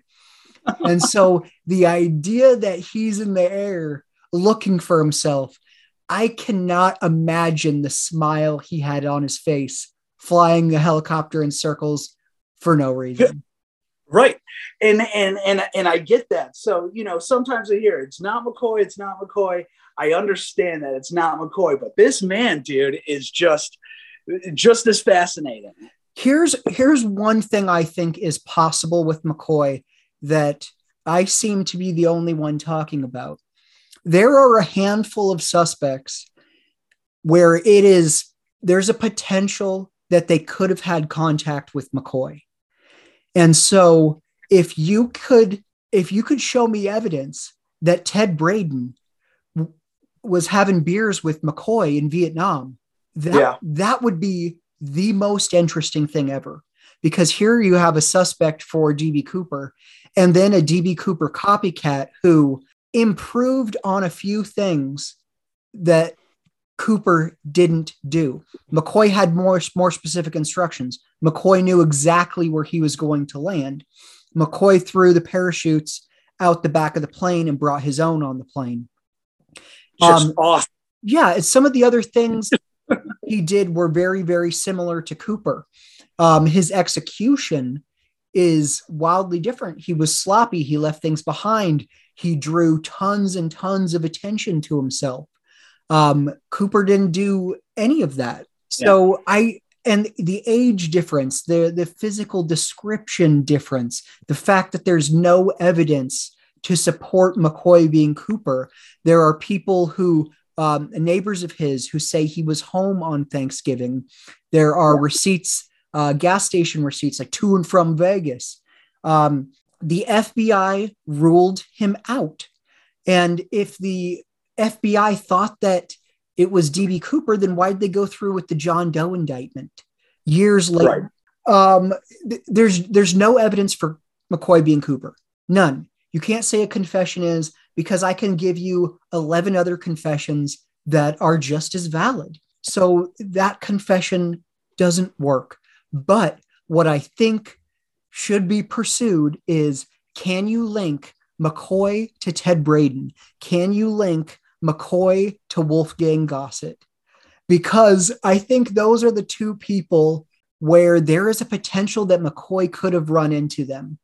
Um, Wolfgang Gossett was Mormon for a period of time, lived in Utah, was in the military and a survivalist. McCoy lived in Utah, was going to school to be a police officer at B Y U, Mormon, also military. I mean, obviously that's a stretch there, but that's a lot of circles that they're both running in. Um, yeah, absolutely. Ted Braden um, with special forces in Vietnam. McCoy was a Green Beret, and McCoy was a decorated helicopter pilot.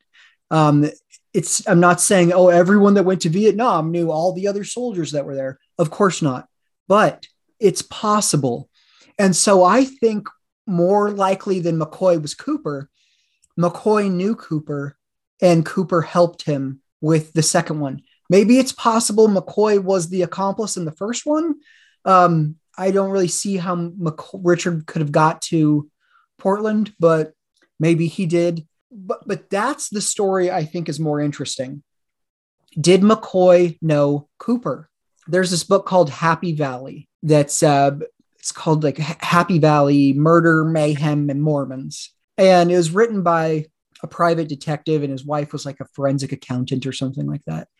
And they theorize if it's this uh, can't, this parachute drop zone policeman they believe was Cooper. He was one of these guys who went around joking about the fact that he was Cooper. But in that book, they also theorized that maybe he knew McCoy because McCoy would have gone to his drop zone. So that's that's what I think. If you are like, it's McCoy, it's McCoy. I I don't think it is, but I, yeah. I think there is a good chance that McCoy knew who Cooper was. Yeah. And that is really interesting. That's super interesting. To speak on something that I hear a lot, and and and you can agree or disagree with it if you want to. Sometimes when I hear people say the age thing, you know, like uh, Cooper was in his mid forties and he looked like that, but everybody knows. A handful of people. I have a buddy, Joe. He's thirty-one years old. He looks forty-six. Okay, he went bald at twenty-seven. He's he's uh, he's a police officer, so he he he's got that cop haircut. Uh, he he's got that job, and and he just looks. You look at this guy, and you'd be like, "Yeah, you're forty-four," and then he turns around and tells you, "No, I'm thirty." So there's sometimes where like.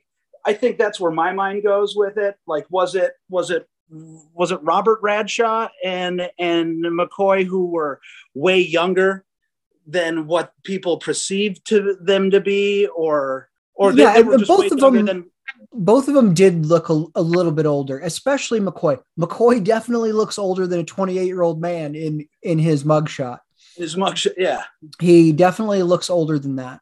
But, you know, Tina Mucklow sat next to this person for at least three and a half hours. And she sat right next to him. She's twenty-two, twenty-three years old. She would have and that's some why idea. I don't believe in, it was McCoy. Yeah. Because she, would, she, would she have, sat next to this man for three hours. A year later, when he is caught, there isn't any, in my opinion, there's no way that you wouldn't be like, yep, that was the guy. You, you, if you brought him into the room, she would know, you know? Yeah, six months. That's that's not a very long time. She got pictures and she got audio clips of McCoy. She confidently said it wasn't him. Uh, and that's not the only thing the F B I did to rule him out. Uh, they couldn't place him in Portland. They believed he was at home on Thanksgiving, which was confirmed by uh, neighbors of his that weren't in the family. They checked the mileage on his car and didn't believe he could have gone to Portland and back. So there's just... But the the age thing, I'm willing to to give a few years, go back a ways. Like they reported mid to late forties. I think the youngest report was like thirty-five, and the oldest was fifty-five. fifty-five, yeah. And the, and this was he was apparently in Vietnam. Like you've seen these war photos, you've seen a bunch of horrible things. You know, you're like you just age drastically. You know, like I, I've just never been one to say, oh, I'll rule this person out. Because they said he was twenty-nine, but really they said he was in his mid forties. You know, that, that's just one thing that I've always like, that's not concrete proof. No. And I'll, I'm, I'm going to stick with the age. I just, I don't believe that the age could be that far off. Yeah. If you have a fantastic suspect who is thirty-three years old in nineteen seventy-one, I'm right. listening, but twenty-eight, twenty, I get it. Yeah. I, In my opinion, Cooper's in his mid forties. Yes. Now, everyone, I'm not saying we're discrediting people that have been on the podcast before. Um, there's no way, in my opinion, your opinion, I'm asking, that he died in this jump. I don't believe that you would have found something, right? Shoes, clothes. I mean, think about all the things that he had. He he had to have, he took the bomb case with him, which uh, it was it. I don't know when you guys say Ashante case. What are we talking about? A briefcase. Okay, Ashante. Okay. I attaché. Was, attaché. I didn't know if it was a thing that was like strapped onto the side, but how, how do you take all of that with you, you know, and it not just fly everywhere? Uh, I, I like the theory of when someone says they saw road flares being dropped out of the airplane, out of an airplane in the middle of the night.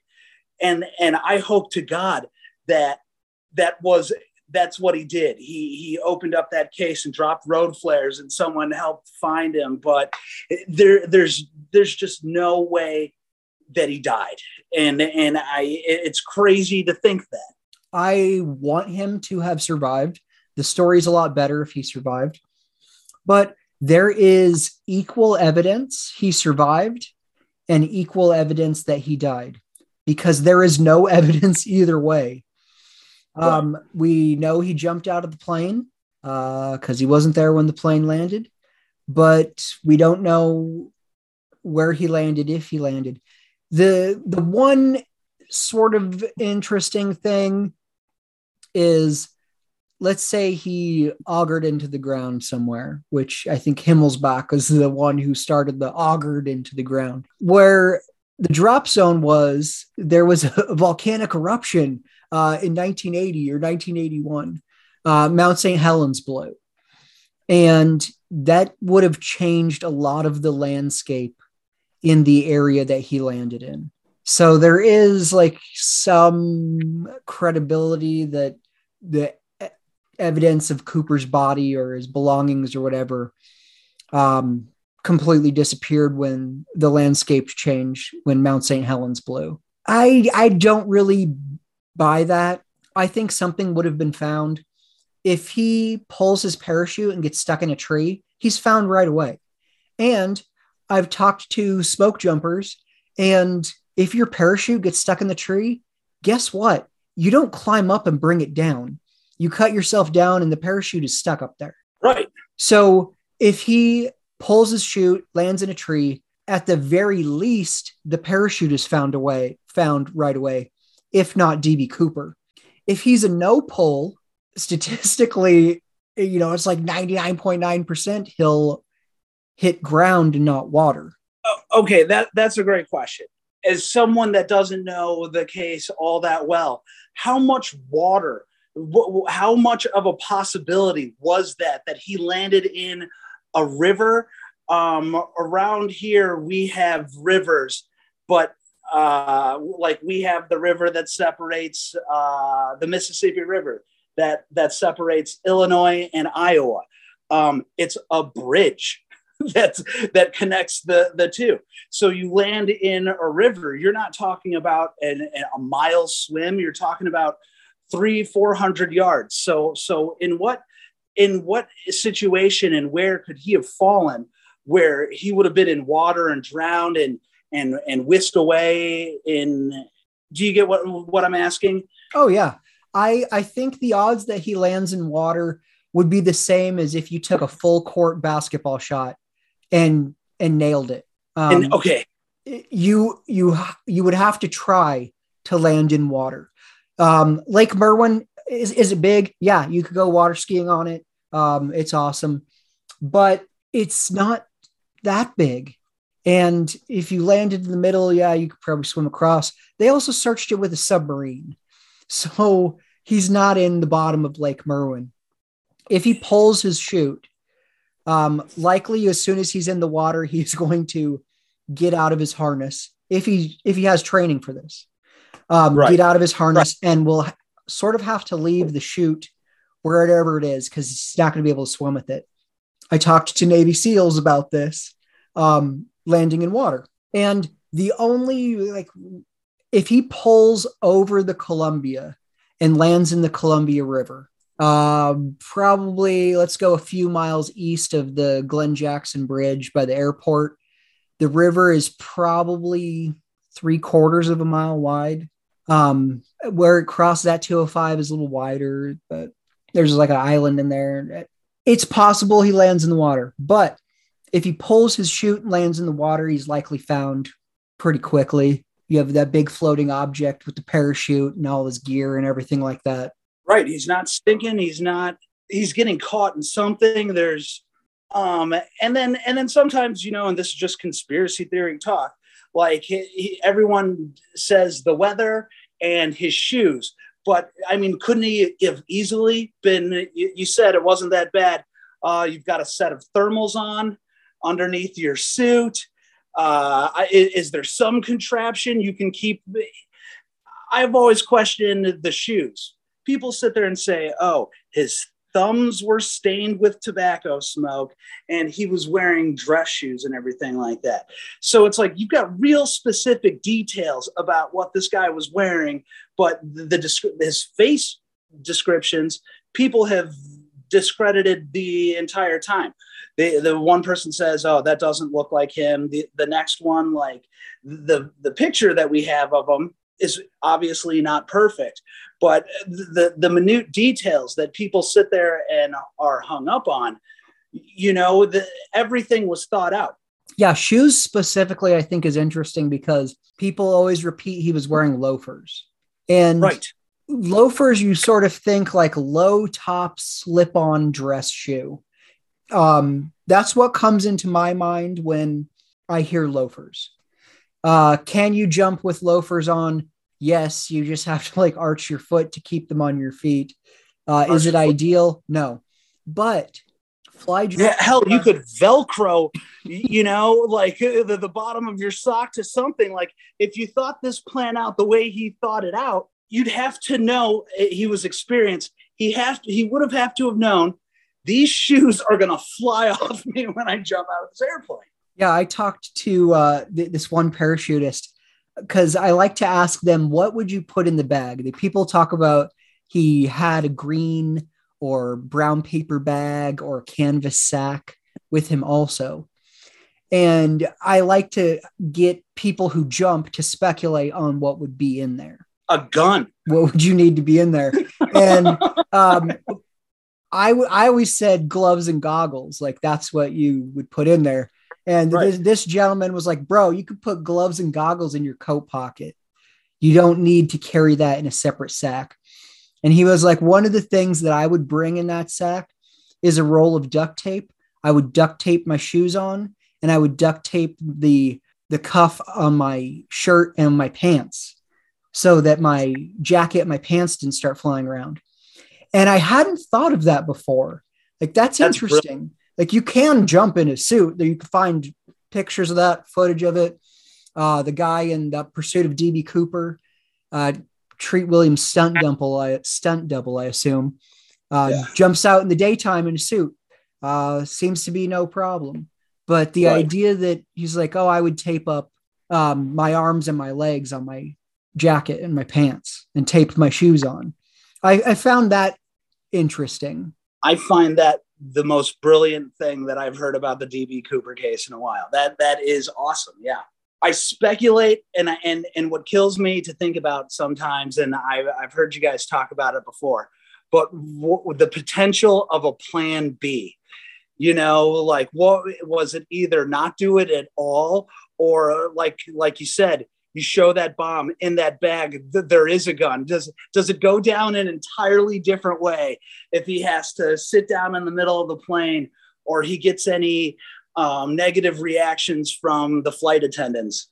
I've thought about that a lot. I, I don't know, because we know he had a knife on him because he starts cutting up one of the other chutes. You know, is it is it a small pocket knife or is it like a giant buck knife? Uh, in my...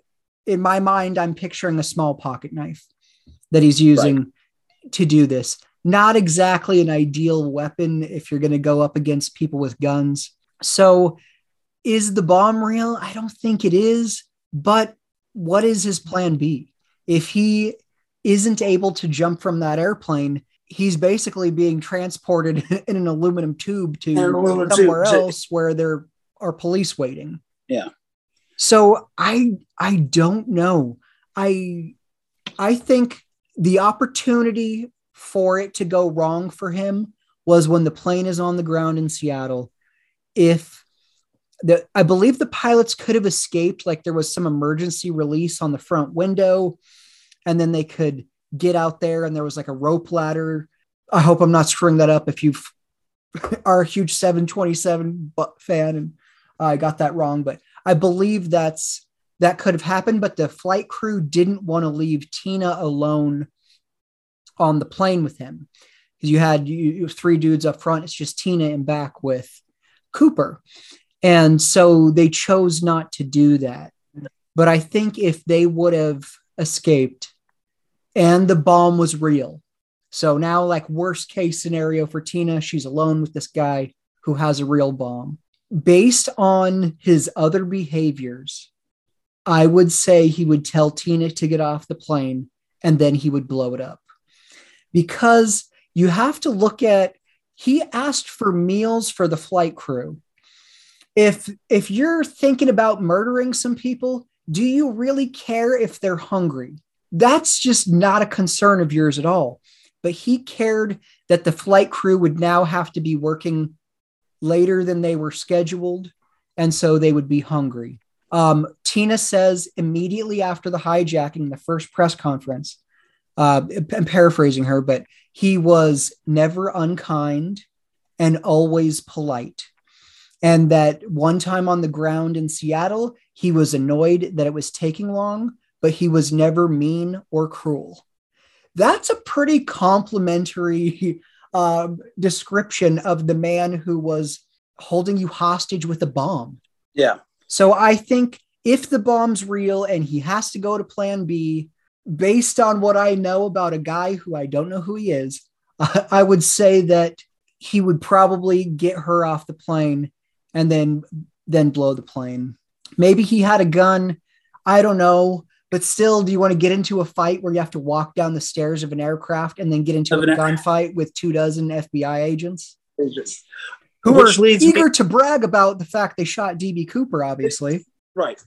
Um, which brings me to my next question. Dude, well, we're just letting him fly now, which is awesome. Why let him, why let that airplane take off? Do, do you get what I'm saying? Why were they willing to, to let him leave Seattle, but we're going to had a big stakeout plan for him in Las Vegas? That that's never made any sense to me. Like, if you, if the plane landed in Las Vegas and he was going to refuel, and that's, this all happened in uh, Washington or in Seattle. So now why would you, why wouldn't you just, you got him there. The people are off the plane. You were going to do, you did the same exact thing in Las Vegas.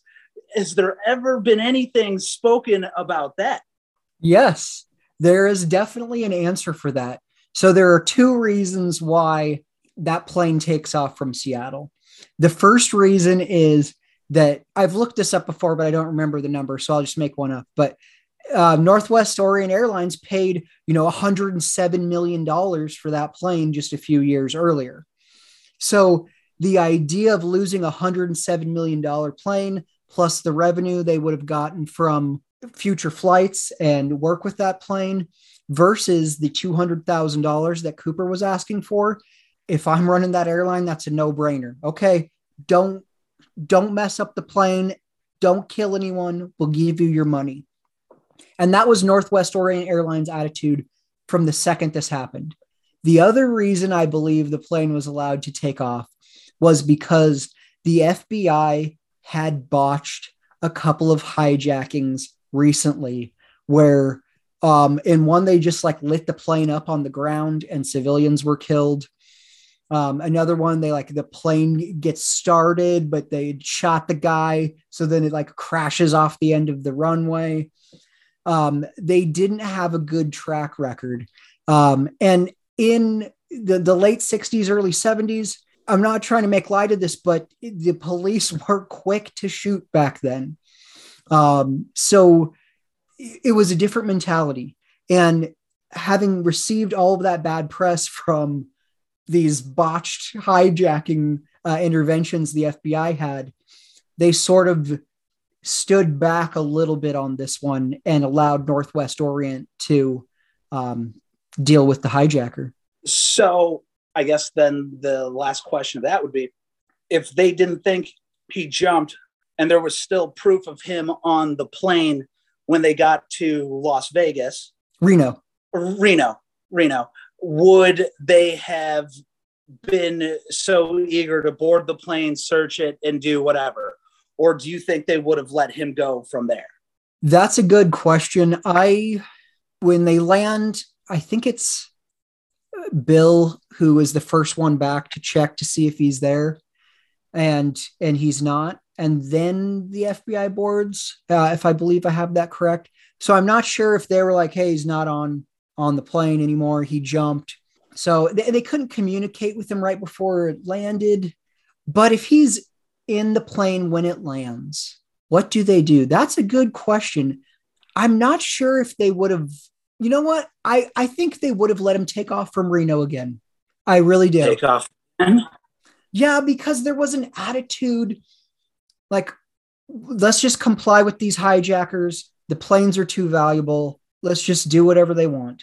And so there was this attitude of, if there's going to be a hijacking, you do what they want. Because if something goes wrong in the air, it goes really wrong. Right. Man, that's awesome. Okay. Man, I never thought ever, I know you do this all of the time, never in my life have I had a two and a half, three hour conversation about D B Cooper. Okay. So there's not many people that could talk awesome. about it for that long. That could do this. All right.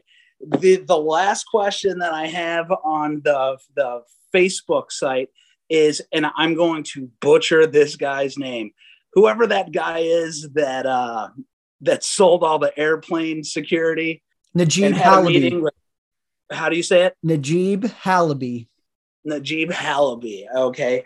People are asking what you know about this guy, um, if he's still alive, and if you would ever have him on the podcast. He's dead. He has a memoir. Uh, where's my Najeeb Halaby book?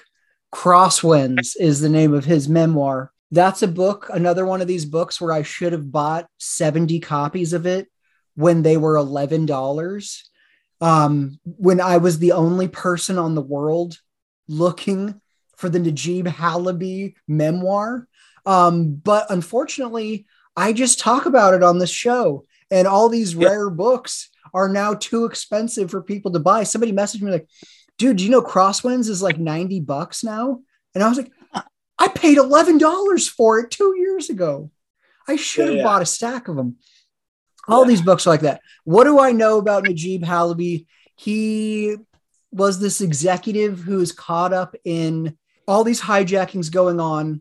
The episode I did with Brendan Kerner is great. His book, um, The Skies Belong to Us, The Golden Age of Hijacking. I'm pretty sure I got that title right. It's really good and covers this all really well, because once these hijackings started, the airlines were saying, we need security. We need security. This is terrible. Uh, we need help. It's all the responsibility of the airport. It's all on the airport. It's not on us. And the airport was saying, it's not our responsibility. It's, it's got to be the government's responsibility or the airlines, but we're just basically a port. We're not responsible for the security of passengers on planes that don't belong to us. And so you had this debate over who was going to be responsible for security at the airport. Is it going to be the airlines? Is it going to be the airport? Or is it going to be the government? And Najeeb Halaby was sort of like, saw an opportunity to, to go around and, and, and push this. He worked, um, I want to say it was like for American Airlines for a while, and um, a very successful career. He also coincidentally um, met up with Nixon the morning of the hijacking to discuss the issue of airline security. If you want to get even crazier, go to the Najeeb Halaby Wikipedia page, and goddamn, the picture on the Wikipedia page is a dead ringer for D B Cooper, a yeah. dead ringer for the sketch. But he couldn't have gone from being in Washington, D C at noon to get on a plane in Portland at two fifty. It's, it's not possible. And I think he, there was like a document that showed he had another meeting later that day as well. Do I think he had some sort of involvement in this, or there was some cover up uh, that they pushed D B Cooper to help get the security passed through? I don't think so, because there were a bunch of hijackings after that that uh, weren't like government cover-up jobs.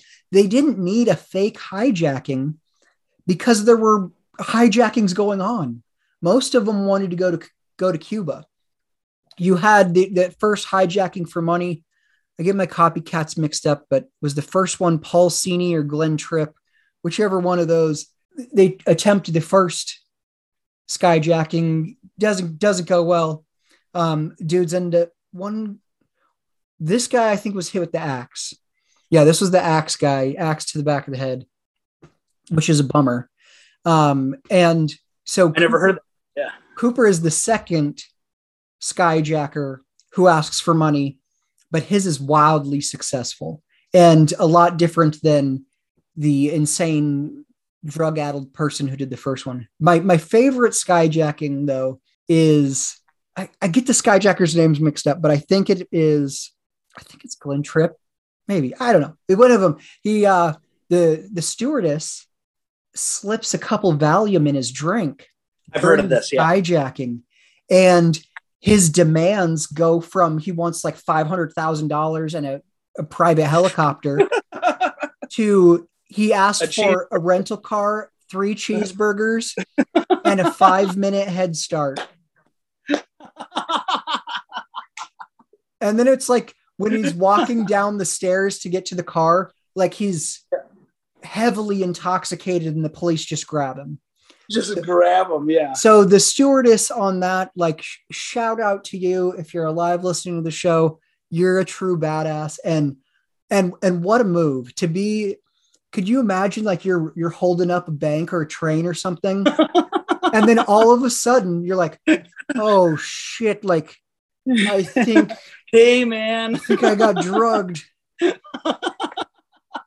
That's very embarrassing.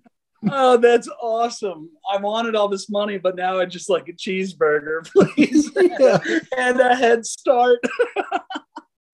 That's awesome. I think I think that's it. I, I'm on the Facebook. I got I got nothing left. I'm sure down later and being like, oh man, I had these three other questions that I had. But if you, what's it called?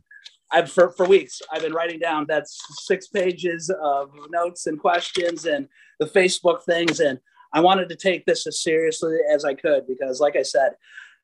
To tell you the truth, man, I was listening to the podcast and I, I was like, man, I had these questions for him. And then I sent you that text message after like three Jamesons. And I was like, that guy will never respond to that. Okay. And I've sent you text messages before. I was like, hey, it's been three months. Where the fuck are the podcast at? You know? And you were like, hey, don't worry, man. Some more are coming. So, so I've always, I've always followed you. I can't wait to, uh, to hear your new podcast, obviously. When you commented earlier about the, um, what was his name? The Chicago guy that took over the radio? Max Headroom. Max Headroom. Now, for some reason, like I know, I know that story. Oh, Max Headroom, some guy that took over a T V station for five minutes. That's all I know about that. But now even your three minute description of like, it's fucking impossible to do that.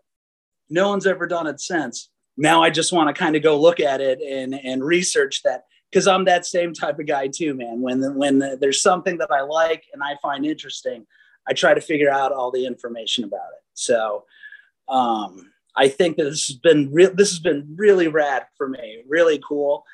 Um, I respect everything that you do. I think it's awesome. I think I think people should know that you recorded those episodes. And you didn't put him out yet. You were nervous about him. And that that guy was like, oh, this guy did nothing. And then your back was against the wall and you had and you did something about it. Like, um, hopefully people see. And that's what I wanted to do this for. Like, this guy's making this awesome podcast for all of us to listen to. everyone listens to it, you know, and, and, and what is this guy doing? You know, like, it's really, really cool. If there's something about, about this format, about long form interviews that are audio only, where, you know, you, you could be in the kitchen cutting up onions, or you could be driving a truck, or you could be on a treadmill or working on furniture in your garage, and you're part of a conversation. Uh, you don't, you don't get to talk in the conversation. You're just listening to the two other people. But as someone who is a very passionate fan of the spoken word, there are people where I'm like, in my head, they are a huge celebrity because I've spent, you know, in some cases, hundreds of hours just listening to them talk, even though I never got to speak back to them. That's how I feel about you, brother. Okay. Very, very, very cool, man. I was like, I know all this stuff. For your next podcast. I learned that I was super nervous about this. And uh, I mean, I had a blast and, and learned a lot. Just very cool. Thank you for allowing me to do this with you. It was very, very cool. Thank you for, for setting it up. I've had a few people, I told you, you know, say that they wanted this to happen, but you were the first person that was like, I want this to happen and I want to be the one to do it. And so I respect that as someone who has cold called and, and emailed people out of the blue. I get it. Yeah. Yeah. The, yeah. The podcast, the podcast means a lot to a lot of people. So it's very, my, my wife has had to listen to this nonstop at nighttime because I get home from work at one o'clock in the morning and then a new episode will be on and I turn it on. And then after that, it starts going through the next podcast on the Apple playlist, you know? So she's like, Jesus Christ, Kyle, I woke up, I listened to this guy, Darren, talk about D B Cooper for six hours and I couldn't sleep. And it's, you know, very, very cool, man. Well, thanks, Kyle. I appreciate this. Is, uh, is there anywhere people could find you if they want to tell you you did a good job or you were terrible or you asked all the wrong questions? Uh, I'm on that D B Cooper site, uh, like... crazy. The D B and, Cooper um, mystery group on Facebook. Yeah. The D B Cooper mystery group on Facebook. Um, and other than that, I don't know what I want people contacting me and talking about. Well, that's a great idea. Let's just keep it to, if you yeah. want to find Kyle, you could uh, head over to the D B Cooper. Head over to the D B Cooper podcast. Yeah, yeah. All right. Thanks, Kyle. Appreciate it, man. I really appreciate you, Darren. If you want to chat with Kyle and tell him he did a great job or complain that he butchered your question, you can find him on the D B Cooper Mystery Group on Facebook. Do you have a theory for the Tina Bar Money? Did you find a parachute in some old twenties in the wall at your grandpa's house? Hit us up. You can find us on Facebook, Twitter, Instagram, or you can email us d b cooper podcast at gmail dot com. Thank you to Kyle Kesterson for volunteering to interview me. Thank you to Russell Colbert for voluntarily getting that awesome Cooper Vortex tattoo. Thank you to Darian Osadich for volunteering his song for us. I'm Darren Schaefer, and thank you for listening to the Cooper Vortex.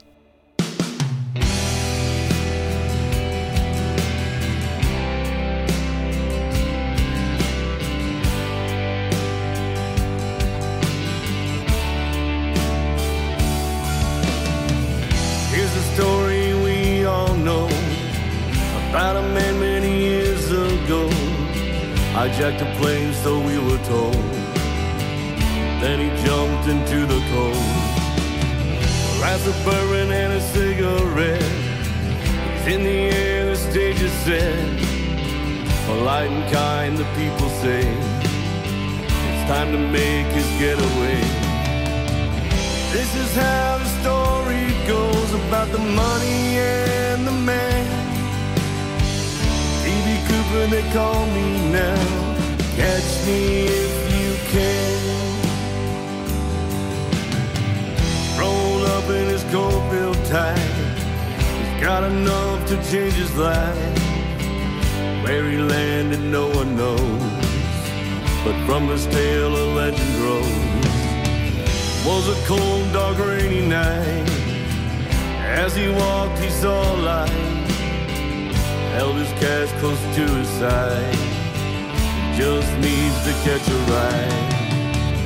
This is how the story goes about the money and the man. D B Cooper, they call me now. Catch me if you can.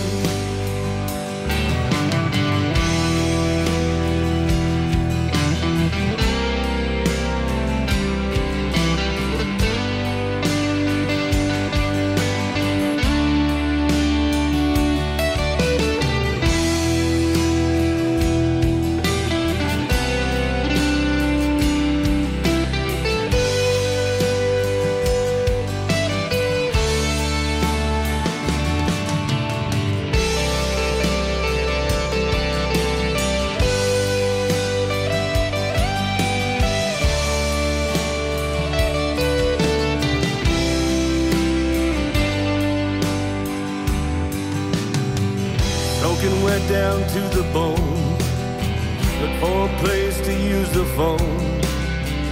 Little cafe outside of town. He walked in, he just sat down. Met a man with a cowboy hat, who told a friend right where he's at. Into the night he disappeared, and from that night a legend reared. This is how the story goes about the money and the man. D B Cooper, they call me now. Catch me if you can. Forty years the secret's out, the story has been told. D B Cooper's done running now. He was eighty.